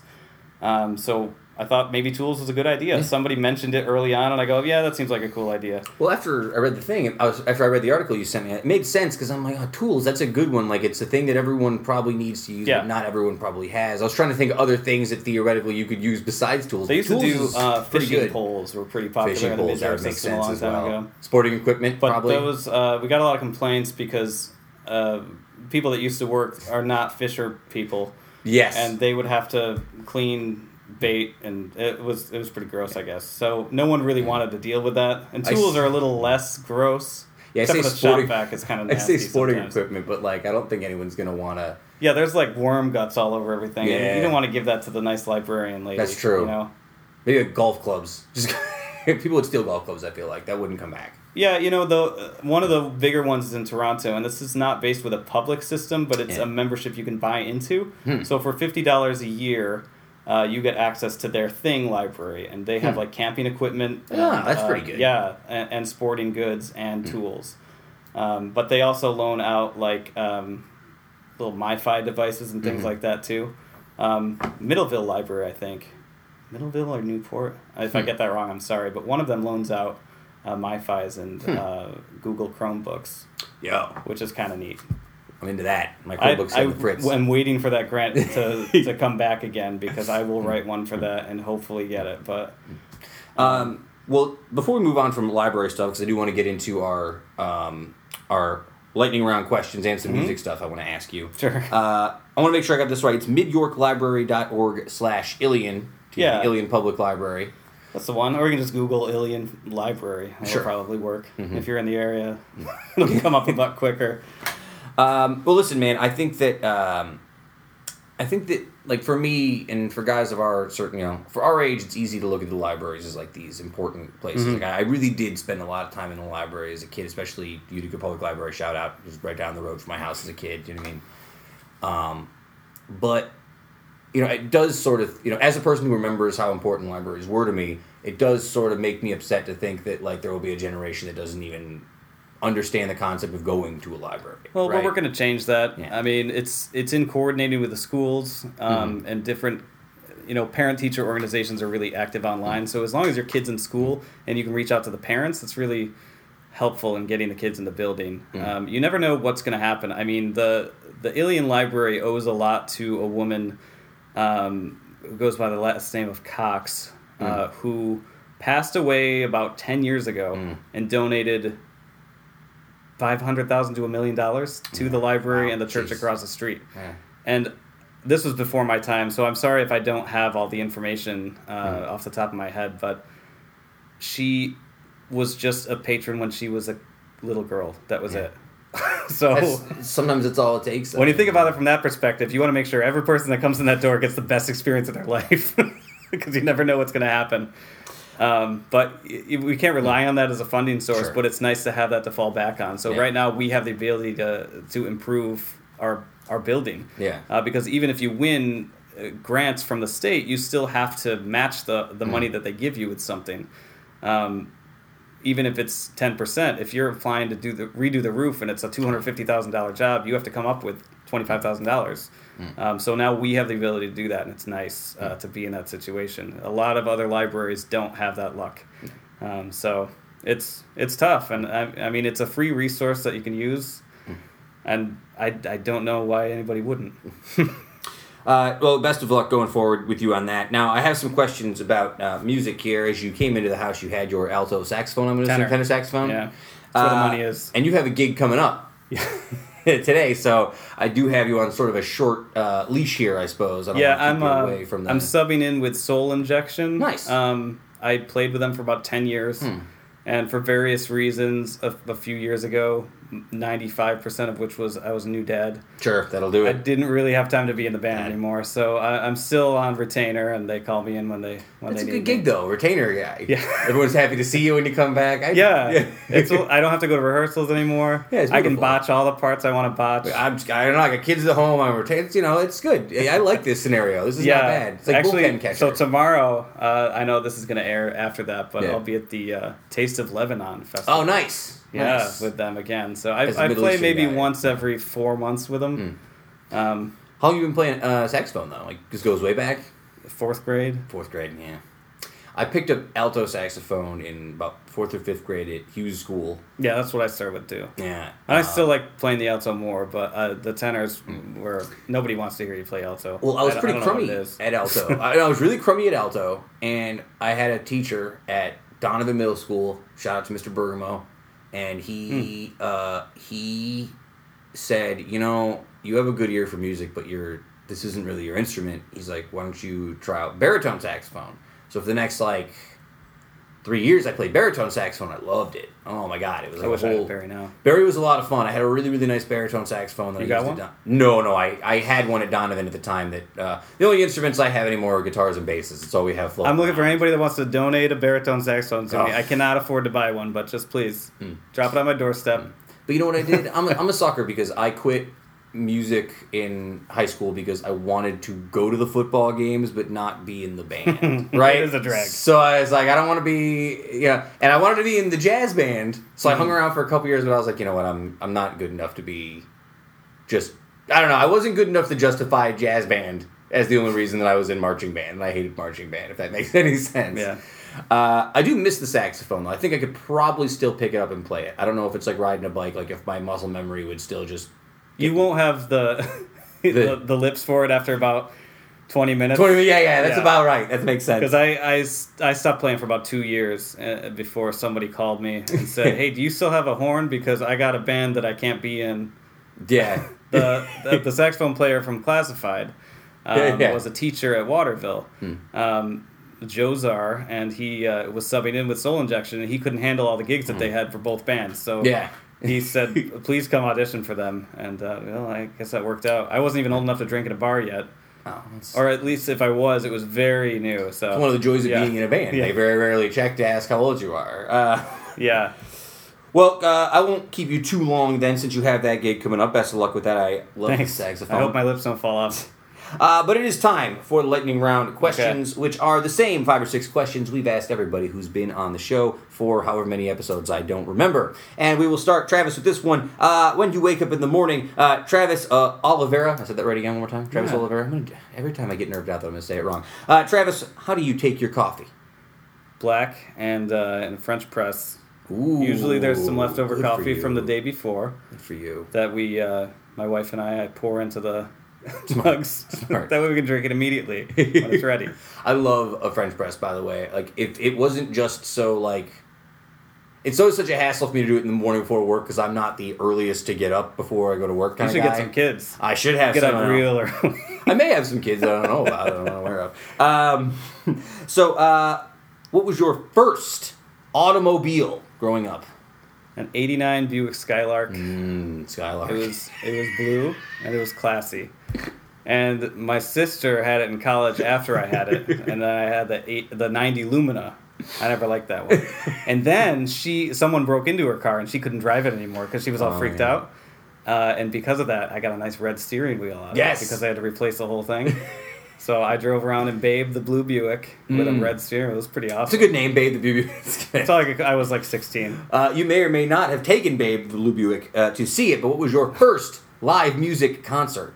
Um, I don't remember the year, but I'm pretty sure it was um, a fireworks over Cent- Central New York Mm. show with Eddie Money at the uh, the Big money guy. not the Turning Stone, the other one, the uh, Vernon Downs. What's you ever heard? What's the song? Give me some water. That's my Eddie Money song. That's I don't the- even know. That's a I good was- one. It was one of those things where Yeah, my yeah. family went for some reason. They're not big Eddie Money heads. Let me tell you. a Is that what they call themselves? Let me tell Fans of a Eddie Money? Let me tell you a little something about Eddie Money. Eddie Money falls into a particular genre of music that me and my good friend Dan Avasado affectionately refer to. I think this is the actual title as well as Blue Eyed Soul, which is stuff like Bruce Hornsby. Oh, yeah. and like I guess Rick uh, Rick Astley before he became like an internet meme would have been considered Blue Eyed Soul. Hall and Oates. Uh, Eddie Money hits like a special soft spot because I'm a like. very uh, yacht rock. Do you? it is yacht. So, yeah, it's um, very yacht rocky. That's it's good. My favorite station on, on satellite radio. Yacht Rock. Yacht Rock. I think it's 317. Um, but wow, it plays all that stuff. yeah, Boz Skaggs, Michael McDonald, Oh, all yeah. that stuff is worth a good. The good Boz gag. I, I still actually like Boz Skaggs. Uh,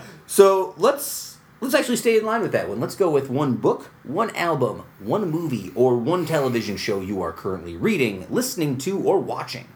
I can only pick one of those. One of the four.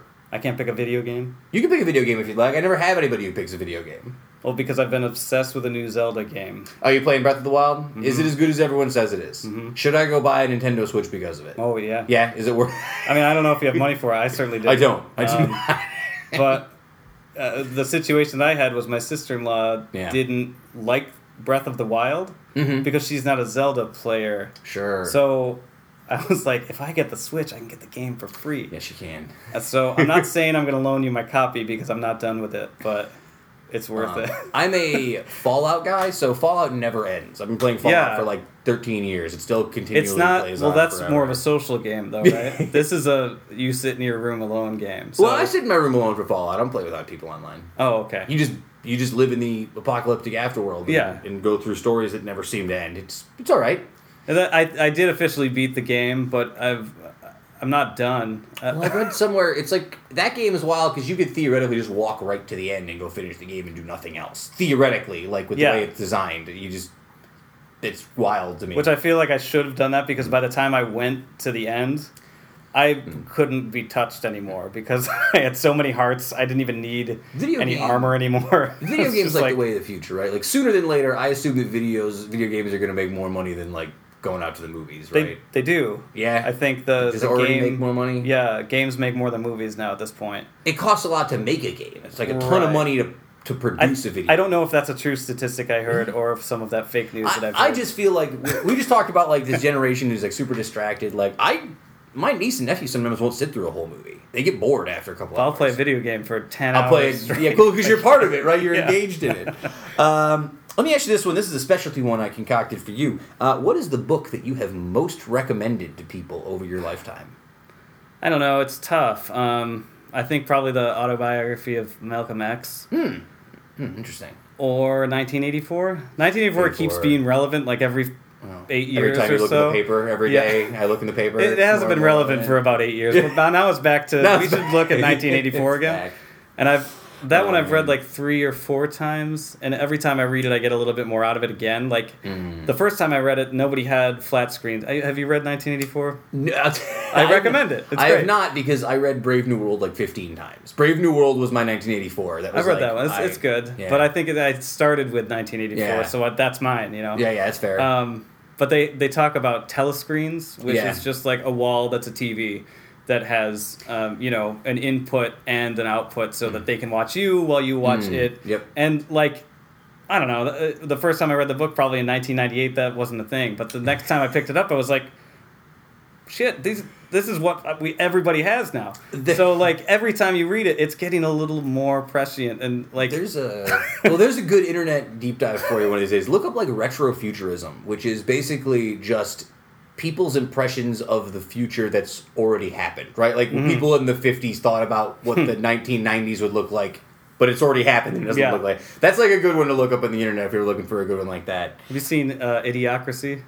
I've seen Idiocracy a long time ago. Okay. I keep hearing that it's more and more relevant every day. That's what I keep hearing. That's a fun one to Uh. rewatch if, if it's been a while. It's a good, funny movie, but it's scary. Uh, and Travis, before uh, last but not least, uh, besides uh, reading, besides giving back to the community, uh, besides music, uh, and of course, besides Buick LeSabres, give me one more thing that you, Travis, are passionate about. Um, uh, probably say my kids. Mm-hmm. I like them a whole lot. Um, that and um, you know reducing my carbon footprint and trying to influence others to do the same. True. Um, having kids kind of works against that, but not if Yes, you use cloth diapers. So you know you can do that.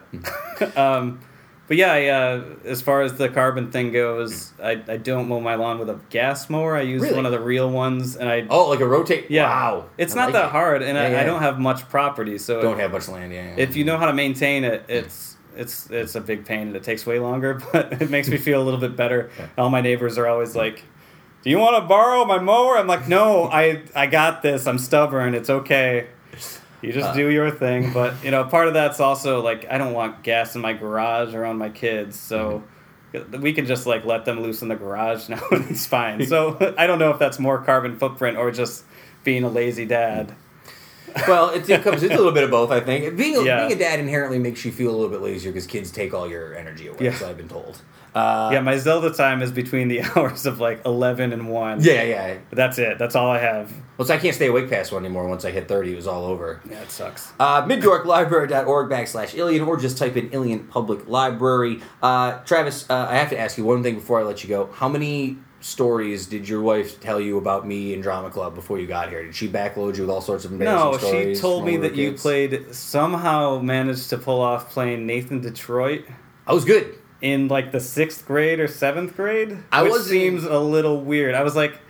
I, first of all, I was very confused. I was very active in the in the musicals yeah. in Waterville, and we only had one musical. So I thought that this was like the high school production. I was like, "What the No, hell did they hire school. somebody whose voice didn't change to play a grown man who's dealing with a wife that's a stripper?" Yeah, middle Like- school was weird. Uh, shout out again to Mr. Bergamo, twice in one episode. knowing knowing that it was a middle school production, I, I kind of get it a little bit more. But I, uh, um, that's all. All I really knew is that you were in a musical. Yeah, I, I was uh, what you would refer to classically in the day as a ham. I wasn't good necessarily as I was just loud, like really loud and really charismatic, and not so much good at like acting as anything else to me. I wasn't doing Nathan Detroit. I was like doing my dad. Like, hey, we got to get this game going over here. pretty Italian. It's pretty Italian. Yeah. I know. Uh, Travis, thank you for coming on. Hey, it's no been a real problem. pleasure. Uh, best of luck going forward uh, to you and to the library. Uh, folks, we'll be back to the show in just a moment.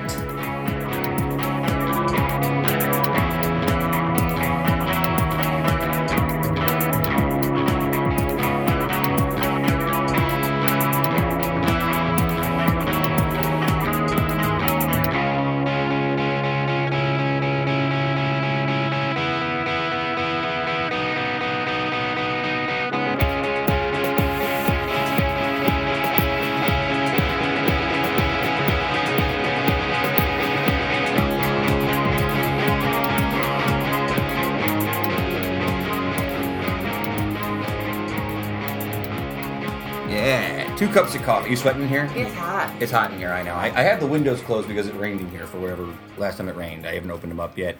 Uh, thank you again to Travis. Uh, we had a great time talking to him. He came in here. It's funny, and I, I give him credit because he came in here ready to give give me like a hard time. He told me that he went What are you ready to give you a hard time? so he went into the New York Public Library archives to look up to see if I had any overdue books because he was gonna like call me out on any books I'd stolen from the library. Did Kevin win? He didn't. j- But what he did tell me is that not only do I not have any books overdue, I don't even have a library card anymore. Apparently, my library card has lapsed. It's Oh. so. I better check mine. I don't know if mine has. I have one from the Utica Public Library, but I probably haven't used it in a year or two. yeah, mine lapsed. I lapsed. use it more. I go there more for like different. um A lot of times when I find myself at the library, I find myself there for art. Like when people put Mm. on up in like one of the gallery rooms they have for some reason, it'll either be something local or Yeah. something interesting you want to see. My niece has a lot of art shows there. Actually, I know it sounds like that's not the same as like an art show, No, but, but like the kids still- art no, no, they do that a lot too, and that's really cool because it's nice. You know, I, it was a cool thing that he said in the interview about turning you know libraries into more of just a municipal space for people to use Yeah. than just strictly renting out books. And you look at a place like the Utica Library; it's such a huge building. You do a lot of things. in and it's a beautiful building. Yeah. Oh my god, it's stunning. And they're very accommodating there. When we shot the Ghostbusters trailer there, they were more than happy to hang out and just let us Do your thing. film there. They were they were super accommodating, great folks. Um, I actually, and I, before we get do a to live podcast from the library sometime. I actually remember. I, I went to the library a lot as a kid. I loved to read. Like, and it sounds. Have to get really no. I went all the time. The, the downstairs, like that ah, children's it's part of the library. Then I'd start getting lost in the stacks when I was like ten or eleven, old mm. enough to like get adult books. I told this story during the interview, but I'll share it with you guys real quick because I don't want to double it up. I found a book there as a kid. It was called. It was a Dungeons and Dragons book. I didn't realize it. So lame. I didn't realize it as a kid. I thought it was just a book about monsters because I was a really little kid. So I brought the book home because it had all these pictures and descriptions of like this is the Minotaur. It has 13 hit points or whatever. I don't even you know I don't understand what it says, but it has all these cool. Which is funny because that seems right up your alley. Now it does. Like a list of characters and monsters ranked with attributes. Yeah, it was great. I loved it. Right? So I brought it home and I was like copying like pictures out of it and tracing stuff out of it. And my mom found it. And much like me, she didn't really understand that it was a game or a thing. She thought it was a demonic book and Yup. forced me to bring it back to the library, never allowed me to take it out. Uh, years later, I like bought the book on Amazon, and it's a piece of junk. It's a piece of crap. I don't know why I liked it so much. Isn't it funny kid. how like later on in your life when you get you know Mm. the opportunity you see something you buy something like from your childhood and you get it you're like what do I have this thing for? Like, what do I have this? What I'm is just an this? impressionable old. Who cares? This is dumb. You guys ready for some history lessons? You ready? No one's ever ready for What? history lesson. Me and- All right. Uh, it's good to learn. On this day in 1959, uh, Hawaii became the 50th state. Uh, it wasn't until July 4th, 1960, that the 50 state flag was introduced. Uh, in the early 18th century, American explorers came to Hawaii to explore its uh, exploit its plentiful sandalwood reserves, which were highly valued in China. Sorry, I had to say it. like- China. China. Um, interesting that people kind of forget that Hawaii wasn't a state during Pearl Harbor. Mm-hmm. It's something that sort of gets overlooked when you talk about it because we had the naval bases, so it's still an attack on us one way or the other. But Hawaii wasn't the 50th state at the time when they were stationed over It there. It feels like it should have been earlier than. Or my grandfather always used to talk about that because Yeah. he was stationed at Pearl Harbor uh, when the Japanese attacked, and he would always be like, "Interesting fact, people don't know." And I'm just- Now it's different for you because you know that. you have like you had family who was there, but like for me, when I think this is gonna sound terrible, when I think about Hawaii, Hawaii is like the going on a cruise of taking a vacation. Like I would never choose automatically to go to Hawaii as my top level destination, but if someone said, "Hey, you want a trip to Hawaii?" I'd be like, "Dope." See, you know I I mean? might I might disagree. I would actually probably have to disagree very strongly with you. Um, Well, number one, I've got um, I've got connections in Hawaii to some degree. My cousin Colin, who uh, by the time this airs, they will probably have announced it. And I don't think anybody overlaps, uh, so I can say my cousin Colin and his wife Chrissy welcomed eight pound nine ounce. Patrick William Roberts to the world today. Kid's a beast, born during the eclipse, will certainly have superpowers. But my cousin Colin's wife, Chrissy, her mom is from Hawaii. So they have a ton of family out there. So like when Colin and Chrissy go to Hawaii, they've got hmm. people to stay with, locals to take them around, they have to do everything. And I really like the idea of going to a tropical paradise, but it's still a state. Hmm. So you don't have to deal with passports, Yeah. language barriers, money conversion, anything like that. It's still pretty much like America, but it's this tropical paradise in the middle of the Pacific. And they've got uh, a lot of the best of all of the world's of vacation like that. So I'm going to say Hawaii is a great vacation spot, and you're shot. See, I feel like it's like saying I'm going out of the country. Oh, where are you going? Canada. Oh, okay. Do you know what I mean? Like, do you know what I mean? Would Like, you, I- would you take a vacation to California? sure. Then why wouldn't you take a vacation to Hawaii? I'm not saying I wouldn't take a vacation to Hawaii. I'm saying that Hawaii is below a lot of other destinations on my optimal destination tourist list. I mean, yeah, if you put if you what you put the whole do. world out Yeah, there. Um, that's all. That's all I'm saying. Uh, so here we go. Very Let's, suspect perspective. uh, let's move on. Uh, on this day in 1987, uh, the film Dirty Dancing was released and became a surprise hit, making $64 million at the box office, which is sounds like doesn't sound like much now, but in '87 that was probably a huge deal. And it also made Probably Patrick- wasn't a huge budget either. Yeah, exactly can't true. Yeah, it can't be. It's a movie about dancing at camps, isn't it? I. Uh, Couldn't tur- to- I, I love that movie. I'm glad you said Is that. that the one where they make dancing illegal? That's, That's Footloose. Footloose. Uh, That's with Kevin Bacon. Kevin Bacon. Yeah. So Dirty- Dirty Dancing, they're at the camp. Oh yeah, because yeah. he's like Nobody puts trash, baby- and, And she's she- got rich parents. No one puts baby in the corner. Yeah, nobody Okay. puts baby Yeah, in the yeah, corner. yeah. Uh, so Dirty Dancing made Swayze into a star. I actually love Patrick Swayze. I find him to be uh, hilarious. However, the bigger story for Dirty Dancing was the soundtrack, which went many times multi-platinum, including the hit songs "I've Had the Time of My Life," which won an Academy Award for Best Original Song, which is weird when you think about it Which now. is funny because I'd never seen Dirty Dancing, so my first exposure to that song was on commercials for Sandals Resort. And so every time I hear that song, it makes me think of going to Sandals All Inclusive Resort. It's a good one. Uh, "Hungry Eyes" by Eric Carmen. You know that one? Yes. That's a good one. Shout out to Vasily. And then something called She's Like the Wind, which I didn't know, was co written and sung by Swayze himself. So, uh, I, Heather, I'm glad Okay, you I said. some music. I'm glad you said you like this one because I put this in a queue of movies along with Grease Annie, and Xanadu as movies that I having older sisters forced me to watch when I was younger. So defend why Dirty Genuinely Dancing. not I love positive what Xanadu when Xanadu is besides. Xanadu is like a roller Kane. skater. it's Olivia Newton-John. Okay, Olivia You Newton. gonna rollerball? Olivia Newton-John is a roller skating queen. Yeah. It's it's weird. like, but it's like a like like an alien. Like She's an alien. Yeah, it's What? yeah. No, come on. My sister Kelly loves the movie I Xanadu. loved it when I was little. Uh, you guys have got some I love elaborate it. joke worked out here on me right now because this can't be real. You're just making it up as you go along. I'm Nobody not. would ever I know option Olivia that movie. Newton-John on roller skates from Yeah, outer but she's an space. alien And too. She's an alien. it gets better. Well, that one uh, I'm glad Spell that it? I don't know how you spell it. Just get it out. Stop. Is it an X? on this day, An X. on this day in 1989. Well, on this day tomorrow, theoretically, from the time we record this, Okay. uh, Pete Rose. Pete Rose was booted from baseball. Uh, Kevin, uh, I know Heather. I know you don't care about baseball at all. On this, I Kevin, you got for you guys. When I say Pete Rose, what are the what are some words? What are the first three words that come to your mind when I say Pete Rose? little word association. Oh, uh, betting on baseball. Yeah, gambling, right? Yeah, yeah. That, the three Oh, words. betting on betting baseball. on baseball. I had uh, I had bull cut gambling and uh, pony sneakers, which he used to be the sponsor for back in the Oh, day. Pony Remember pony sneakers? Those yeah, existed. My daddy yeah. Uh, yeah, so he got booted for uh, gambling on his team, the Cincinnati Reds. Years later, in his book in 2004, uh, he admitted to gambling, although he said he always bet on the Reds to win. So does that make it better? like I always bet on my own team? I mean, that just gives him more incentive. Like I'm just what aboutism? Like what about the fact that he was just motivating the team by gambling on them? Made him a better coach, don't you think? no, no, that's not. That's that's not what aboutism. What aboutism would be like? Well, what about Ty Cobb? He took amphetamines, but he's in the Hall of That's Fame. That's true, yeah, what- that's what what aboutism is. Mm. What about Ty Cobb? What about him? Tommy Lee Jones played him in a middling movie that wasn't very good. I wanted that movie to be good too, and it wasn't. Did you? I think it came out before you were born. Well, I I saw it though. I can watch movies and want them to be good. I've seen movies. All right, and uh, last but not least for history, uh, a lot of pop culture history this week. Uh, on this day, in 2000, I'm going to give you a name, and I'll see if you guys remember it.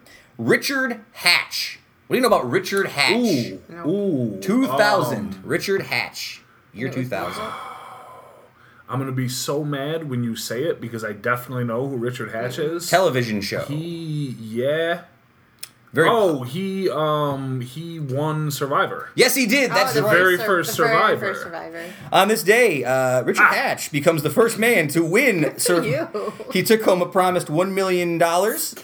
Uh, what I've he's putting on his sunglasses.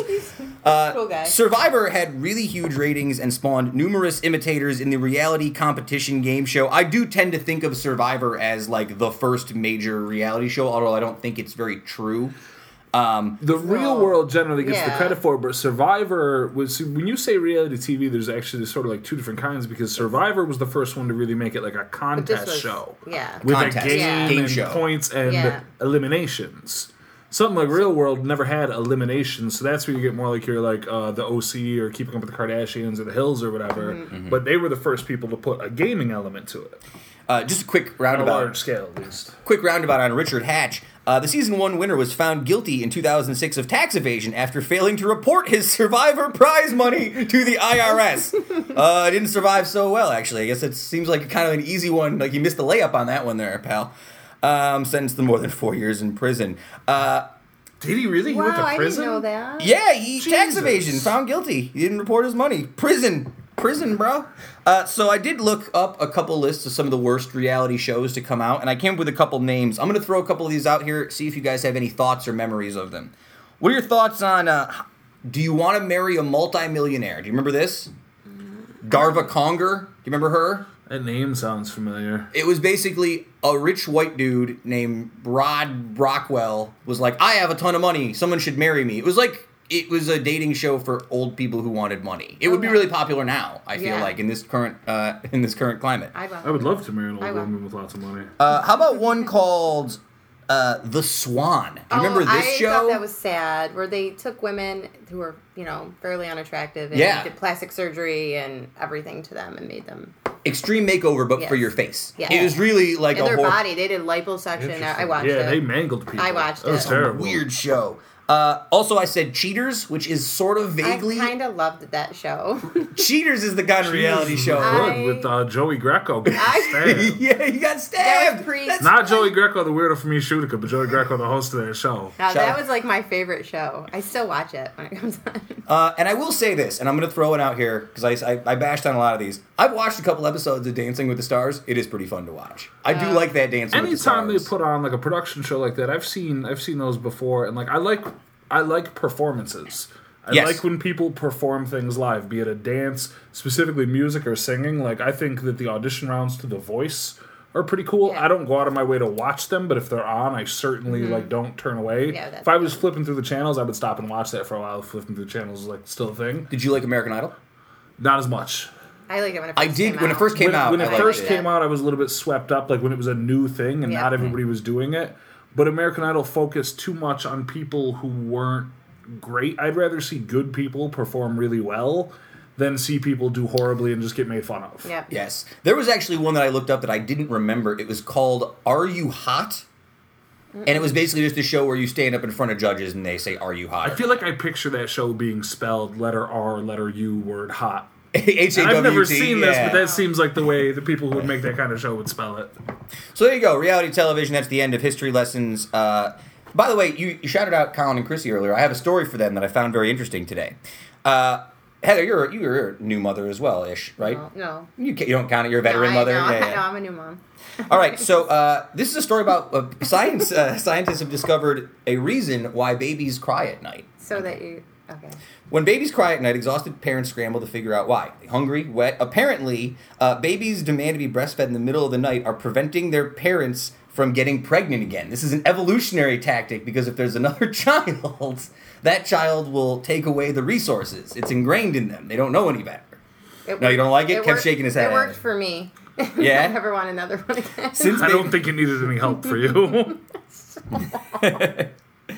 Uh, Uh, another baby, yeah, another baby means having to share mom and dad. So babies are programmed to do all they can to thwart the meeting of egg and sperm, as the theory goes. I've heard this theory before. You I don't- just think they cry because they're they're hungry. I mean, he- here's the thing: like, you can still, without getting too deep into the the the weeds, you can still have babies when it's not nighttime. That's true. Well, You can you you can people can can do sex and get pregnant Oh. During the day, night, yeah. Heather. Well, I think- I was like, wait, what? Wait, Really? what? Wait a minute. What is this sorcery? What you is this uh, so yeah, shout out to uh, to Colin and Chrissy. well, good luck. good luck. That's all I'm gonna say. The woman with seven kids was like, I didn't know you get pregnant during the day. Uh, this is a news story that I want to know more about. I just wanted to share it with you guys. This is the headline. I, okay. Drunken woman allegedly swims up, bites fisherman's line. I want you. uh, it was Outstanding. That's the best one you have. uh, St. Augustine, Florida. Yeah. Uh, it wasn't exactly to ca- the catch a Florida man was hoping for. A 22 year old woman cursed at him before swimming up to his fishing line, biting it, and swimming away with the rigging. I'm so curious What? as to what she said to him. There wasn't more on this story. Just woman angry at pier jumps into water, steals man's fishing line by eating the bait and swimming away. Only in St. I, Augustine. I want more. Uh, and like I said last week, go to St. Augustine, go to the alligator farm, go check out the, the shark fish people at the pier. Um, yeah, I don't know. I need more on this story. No, but for real, stay out of Florida. Nothing there for you. Uh, Heather, you sent me a funny story today I wanted to talk about. Uh, I don't normally talk about uh, Twitter feeds because Twitter like Twitter trends are kind of funny. Anytime I watch anything, it says it's the number one trending thing on Twitter. Did you ever notice that? And it's obviously not. It's like extreme housewife, extreme extreme makeover, number one trend. It's like no, it isn't. I'm just on Twitter, and it's Didn't it's something else. Uh, here's a good one though. This this hashtag was around all week. Uh, hashtag worst music for a funeral, and it got some really good results. Uh, I was gonna read through some of them. Can you guys think of any terrible funeral music before I? Tons. Tons. Here's a couple I got in here. Uh, obviously, staying alive. Uh, another one bites the dust by. I feel like that stuff is funny, so it's not the worst because like the people really like, ah, that rapscallion, he's something else. Let the bodies hit the floor. it's a good That one. was- That's, that's, that's- bad music I for think that's everything. bad. That's bad music for any situation. Uh, drop it like it's hot. There's a good one.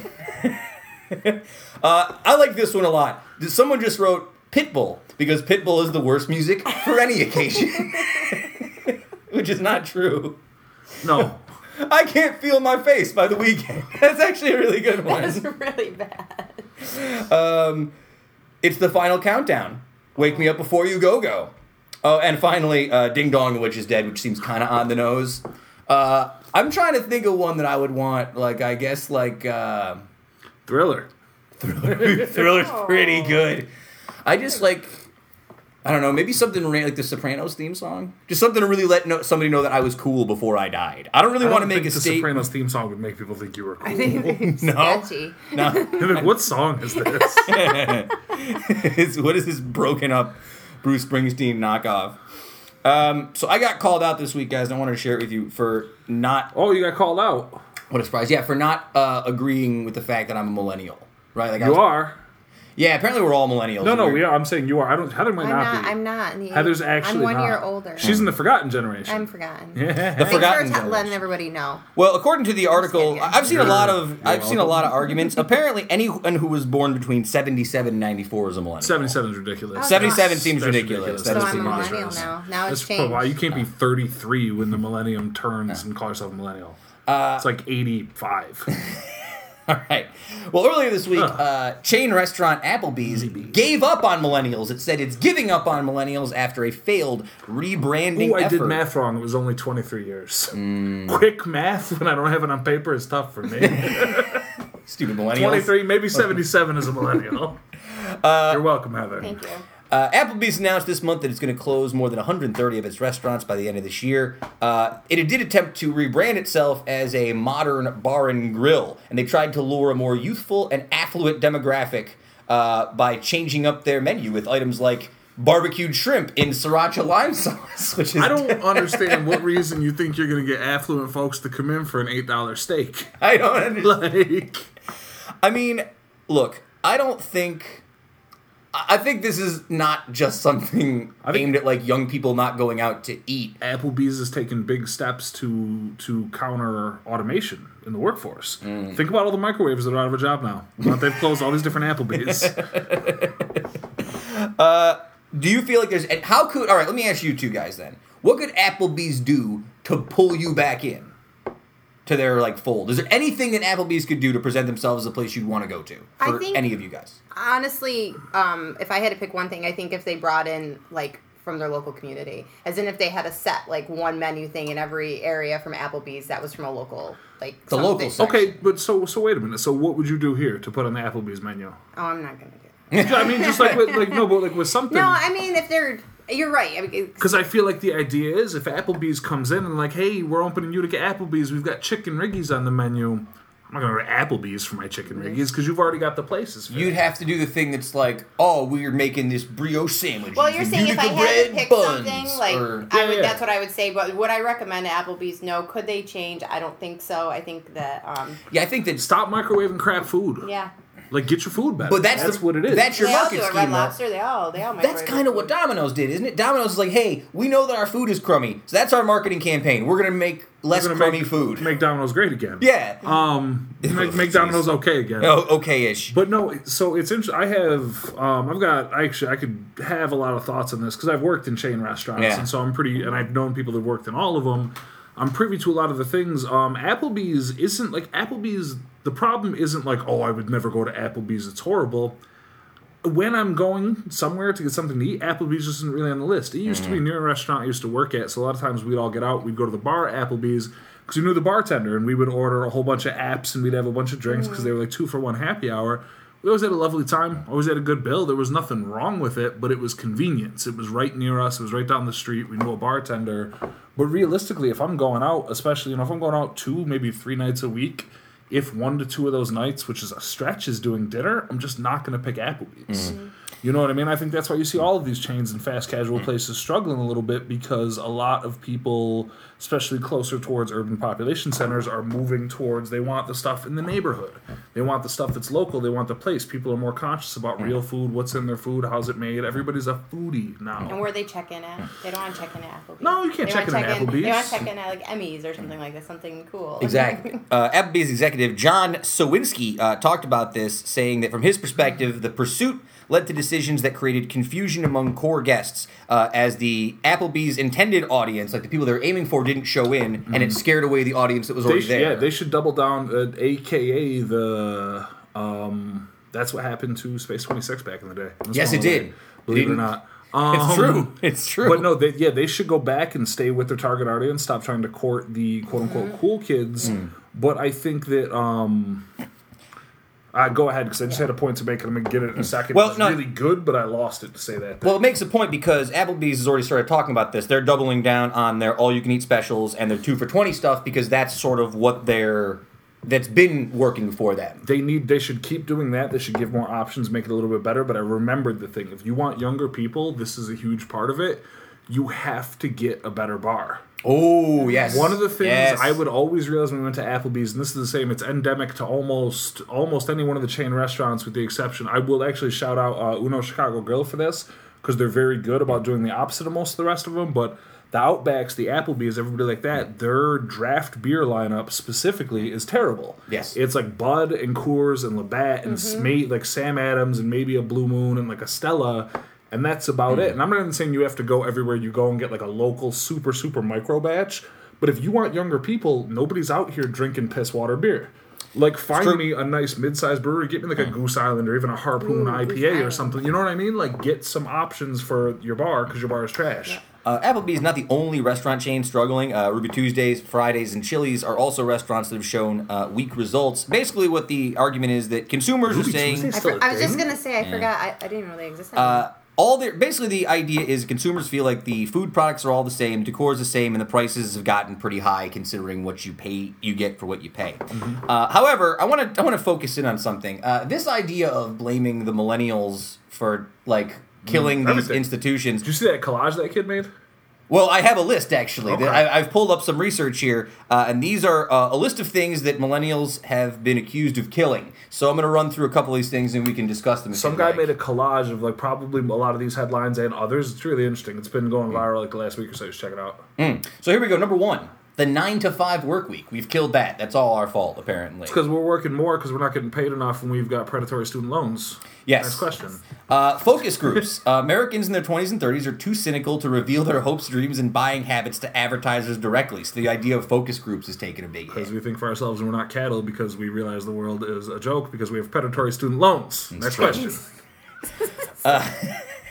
Number three, uh, dinner dates. Uh, with a ceaseless mix of Tinder swipes and OK Cupid matches, millennials have uh, essentially given up on dinner dating.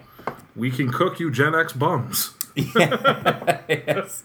Uh, we talked about this earlier. Cruises. Uh, millennials aren't exactly accused of running for uh, ruining cruises, uh, but they haven't been too supportive of the industry. Apparently, the entire industry's taken a hit in the last like ten to twenty years about people going on cruises in general.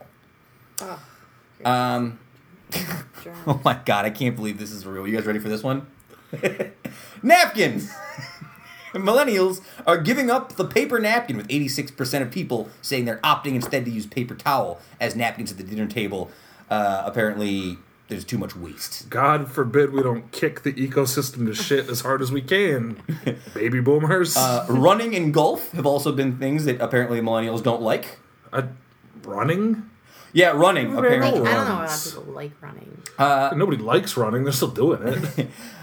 Uh, despite being the lar- uh, the largest living generation and traditionally the largest share of runners, 18 to 34 year olds uh, made up only 33% of runners in 2015. So there you go. That's their that's their you even asking? Uh, golf, uh, soap bars, which is bull because I love bar soap. I'm That's- only back- I'm, yeah, I'm I'm back back on the in on bar bar soap. soap. That one's bullshit. No, but you know what? I bet a lot of people buy body wash because I was a body wash guy for a clean 10 years before I got back in on soap bars in the last year or two. Well, apparently millennials find bar soap gross, with 60% saying it's been covered in germs after use. Uh, I love It's bar soap. soap. I st- We You can't bar get germs soap, on soap. We. That's science. Can't get a germ on a bar of soap. it negates it. It's like rock, paper, scissors. Here's an interesting one sex. Uh, it seems that members. I've of the, read about that. Yeah, it seems that members of the younger millennial cohort apparently oversex as well, despite being pegged as the quote unquote hookup generation. 2016 study published in the Archives of Sexual Behavior found 15% of millennials had not had sex since they turned 18. Sexual revolution is quote unquote passe. I kind of I kind of get it though. Like we got Kids over, have more information. we got overstimulated by sex because we got that flood of internet. Like the internet when it like I Well, these kid these kids still have it. Like, and so instead of, I mean, if kids, I think back in the day, kids, if they were curious about human sexuality at all, or they wanted to know more about They it, or had see, there was more of a taboo and more of a drive to go out and find out about it. Mm. Where now, I mean, half a Google search will show you anything you'd ever want to see, and then some. And I think that that sates a lot of the people who are probably out being sexually active just out of curiosity or whatever other reason. Plus, we know more about you know procedures and things like that. We know more about the diseases, the risks. That would make sense. marriage and relationships, which are already sort of already sort of talked about that. Ah, dumb, dumb. Face to face interaction, that's for real. I get frustrated with that sometimes though. That one we need to work on That one is I just think that one as a culture. Yeah, that's that one's not just us. That's like, Even, I know, that's not even just texting and phones too. Yeah. That's like TV and screens as well. You know what I mean? uh, nearly four in ten millennials interact more with their phones than they do with their parents, friends, children's, and significant others, according to a 2016 Bank of America study. But that's Bank of America. What So. the hell is Bank of America doing conducting studies on the habits of millennials? Uh, vacations and home ownership are also on this list. Predatory student loans. Nobody's got any money. None of us are getting paid. We're overworked. Nobody gets paid enough, and it's a joke. And the boomers need to retire. This is one I gonna buy a vacation home. Here's what I don't understand. Wine corks. Millennials apparently are opting for cans of wine and bottles with twist off caps. What the hell does that have to I, do with anything? I thought corks were like um, hard to find. They're getting hard to find. Cork is hard to find? That's what I've heard. Like Uh, they're using less cork it's- because people you know, people have also realized you can put a cap on wine. I mean, cans are great. Cans are wonderful. You can just bring them out. You put them in the cooler, do whatever. wine taste though. I- No, this that, that's one of the biggest myths, and this is something we talk about in the beer industry a lot. Like people are like, oh, I don't drink it out of cans; it's got a taste. No, the hell it doesn't. It's not 1953 anymore. The cans aren't made out of like zinc. Zinc. Or whatever the hell, Could like heavy as long? metals. Could it sit as long as What's a that? bottle? I mean, not I you're mean- not aging it in cans, but people drinking wine out of cans don't care about the vintage of aged wine either. You know what I mean? Oh, yeah. They're just trying to crack a cold one with the girls. That's all. Uh, this one makes sense to me as well. Uh, the diamonds. Diamond industry has struggled to woo millennials. Uh, you can thank Kanye for that. yeah. Well, uh, it Diamonds seems from Sierra Leone. I didn't it's- have a diamond. It seems like Yes, I've- the general consensus is that most millennials would prefer to spend their money on an experience like travel rather than an expensive good. Hundred Uh, percent. yeah, they continue. The young consumers increasingly shun the taint of conflict and exploitation, and the middlemen have been hit as banks balk at gemstones' untraceability, according to the Economist, who I do trust. Yeah, it's false scarcity driven up by a monopoly. The De Beers company owns something like eighty percent of the distribution of diamonds in the world. Like all you're doing is driving up these costs. So you can make a lot of money. You put this social pressure on. You have to get one, or you're a piece of shit. Get out of here. well, they also they I'd rather go to also Hawaii. they slashed their prices nine percent to compensate for this stuff. So Nine whole percent. If you want Cool. nine percent off your diamonds, call the De Beers people. Uh, and finally, I don't know how I feel about this one. Makes kind of sense. Department stores. I do kind of feel like a lot of department stores are closing. I was having a conversation last week. I mean, retail spots are closing everywhere, but like, I'm really buying stuff online, man. Yeah, I, I mean, mine, yeah. I just ordered toilet paper last night I would- online. I, don't. I don't. That's go what to I was talking about it. last week. I'm I'm ready for like I mean maybe not fresh produce maybe, but like I'm ready for household goods and groceries. Yeah, we man, have people- like a set list of stuff that comes to our house. It's uh, like toothpaste, all the stuff that comes every month. Like it's on a schedule. So Oh yeah, because you've got that Big Brother spy in your house. Yeah. The weird little home computer tracking your movements and selling your data and yeah, that's Oh. right. Alexa. It's crazy back She's in the '60s and '70s. Like you got to be careful, man. Big Brother's watching, and now it's like, hey CIA, can you order me some more No, we, toothpaste? Yeah. we don't, well, no, we'll do, Alexa, add this to our shopping list, and she's like, okay. I'm like, all right. No, I, I think you know there are certain things in technology not that I millennials, haven't, so don't get it. I- I haven't totally accepted certain parts of the new technology world yet. The one that I'm still thrown off by is the refrigerator that has the touchscreen on the front. That's like you need milk. It's like ah, I don't want my fridge talking to me, man. I know, man. I was just in there. I know, man. what the hell? Why you Um, gonna break my balls? I was just in there. I would not want that. Well, that's, That's the same ridiculous. reason I don't like. I don't need machines to talk to me. I don't have a use for it. Like when I do GPS in the car, I don't put a. They don't need to tell me where the left turn is. I mean, besides GPS, they tell you every ten feet, like in ninety feet turn, in ninety, in eighty feet turn, in seventy feet turn. I don't need the robots to talk to me. I'm too Mm, sidetracked. but- I need something to remind me that your turn's coming up. I'm just all over.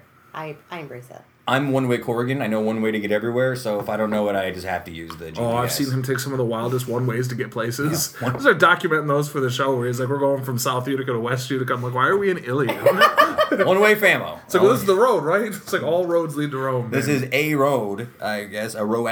Uh, all right, folks. Uh, thanks for joining us this week. Thanks again to Travis Olivera of the Ilion Public Library. Check him out. Uh, MidYorkPublicLibrary.org backslash Ilion. Uh, thank you to Heather. Follow her on Support your local library all Yeah, the yeah. time. Cards are free. Taking out books is pretty free. if you have kids, Support take your kids the there. hell They out of your lots of library. events. Yeah, yeah. Make Lots libraries great again. Do it. Do it. And don't wear a stupid red hat. Just go do it. Don't wear a hat that says make libraries great again. Actually make them great again. Yes. Yeah. Uh, follow Heather on Twitter, Heather Wise One. Follow Kevin underscore Kevin Sullivan. Follow me at SF Doom, or just follow the show at Uticast. We are on Facebook, Instagram, uh, SoundCloud, Made in Utica, and of course Apple Podcasts. Uh, that's it. Uh, Woodstock lives. Keep it tight. We'll be back soon. See you Monday. See you Monday, Monday, Tuesday. Adam.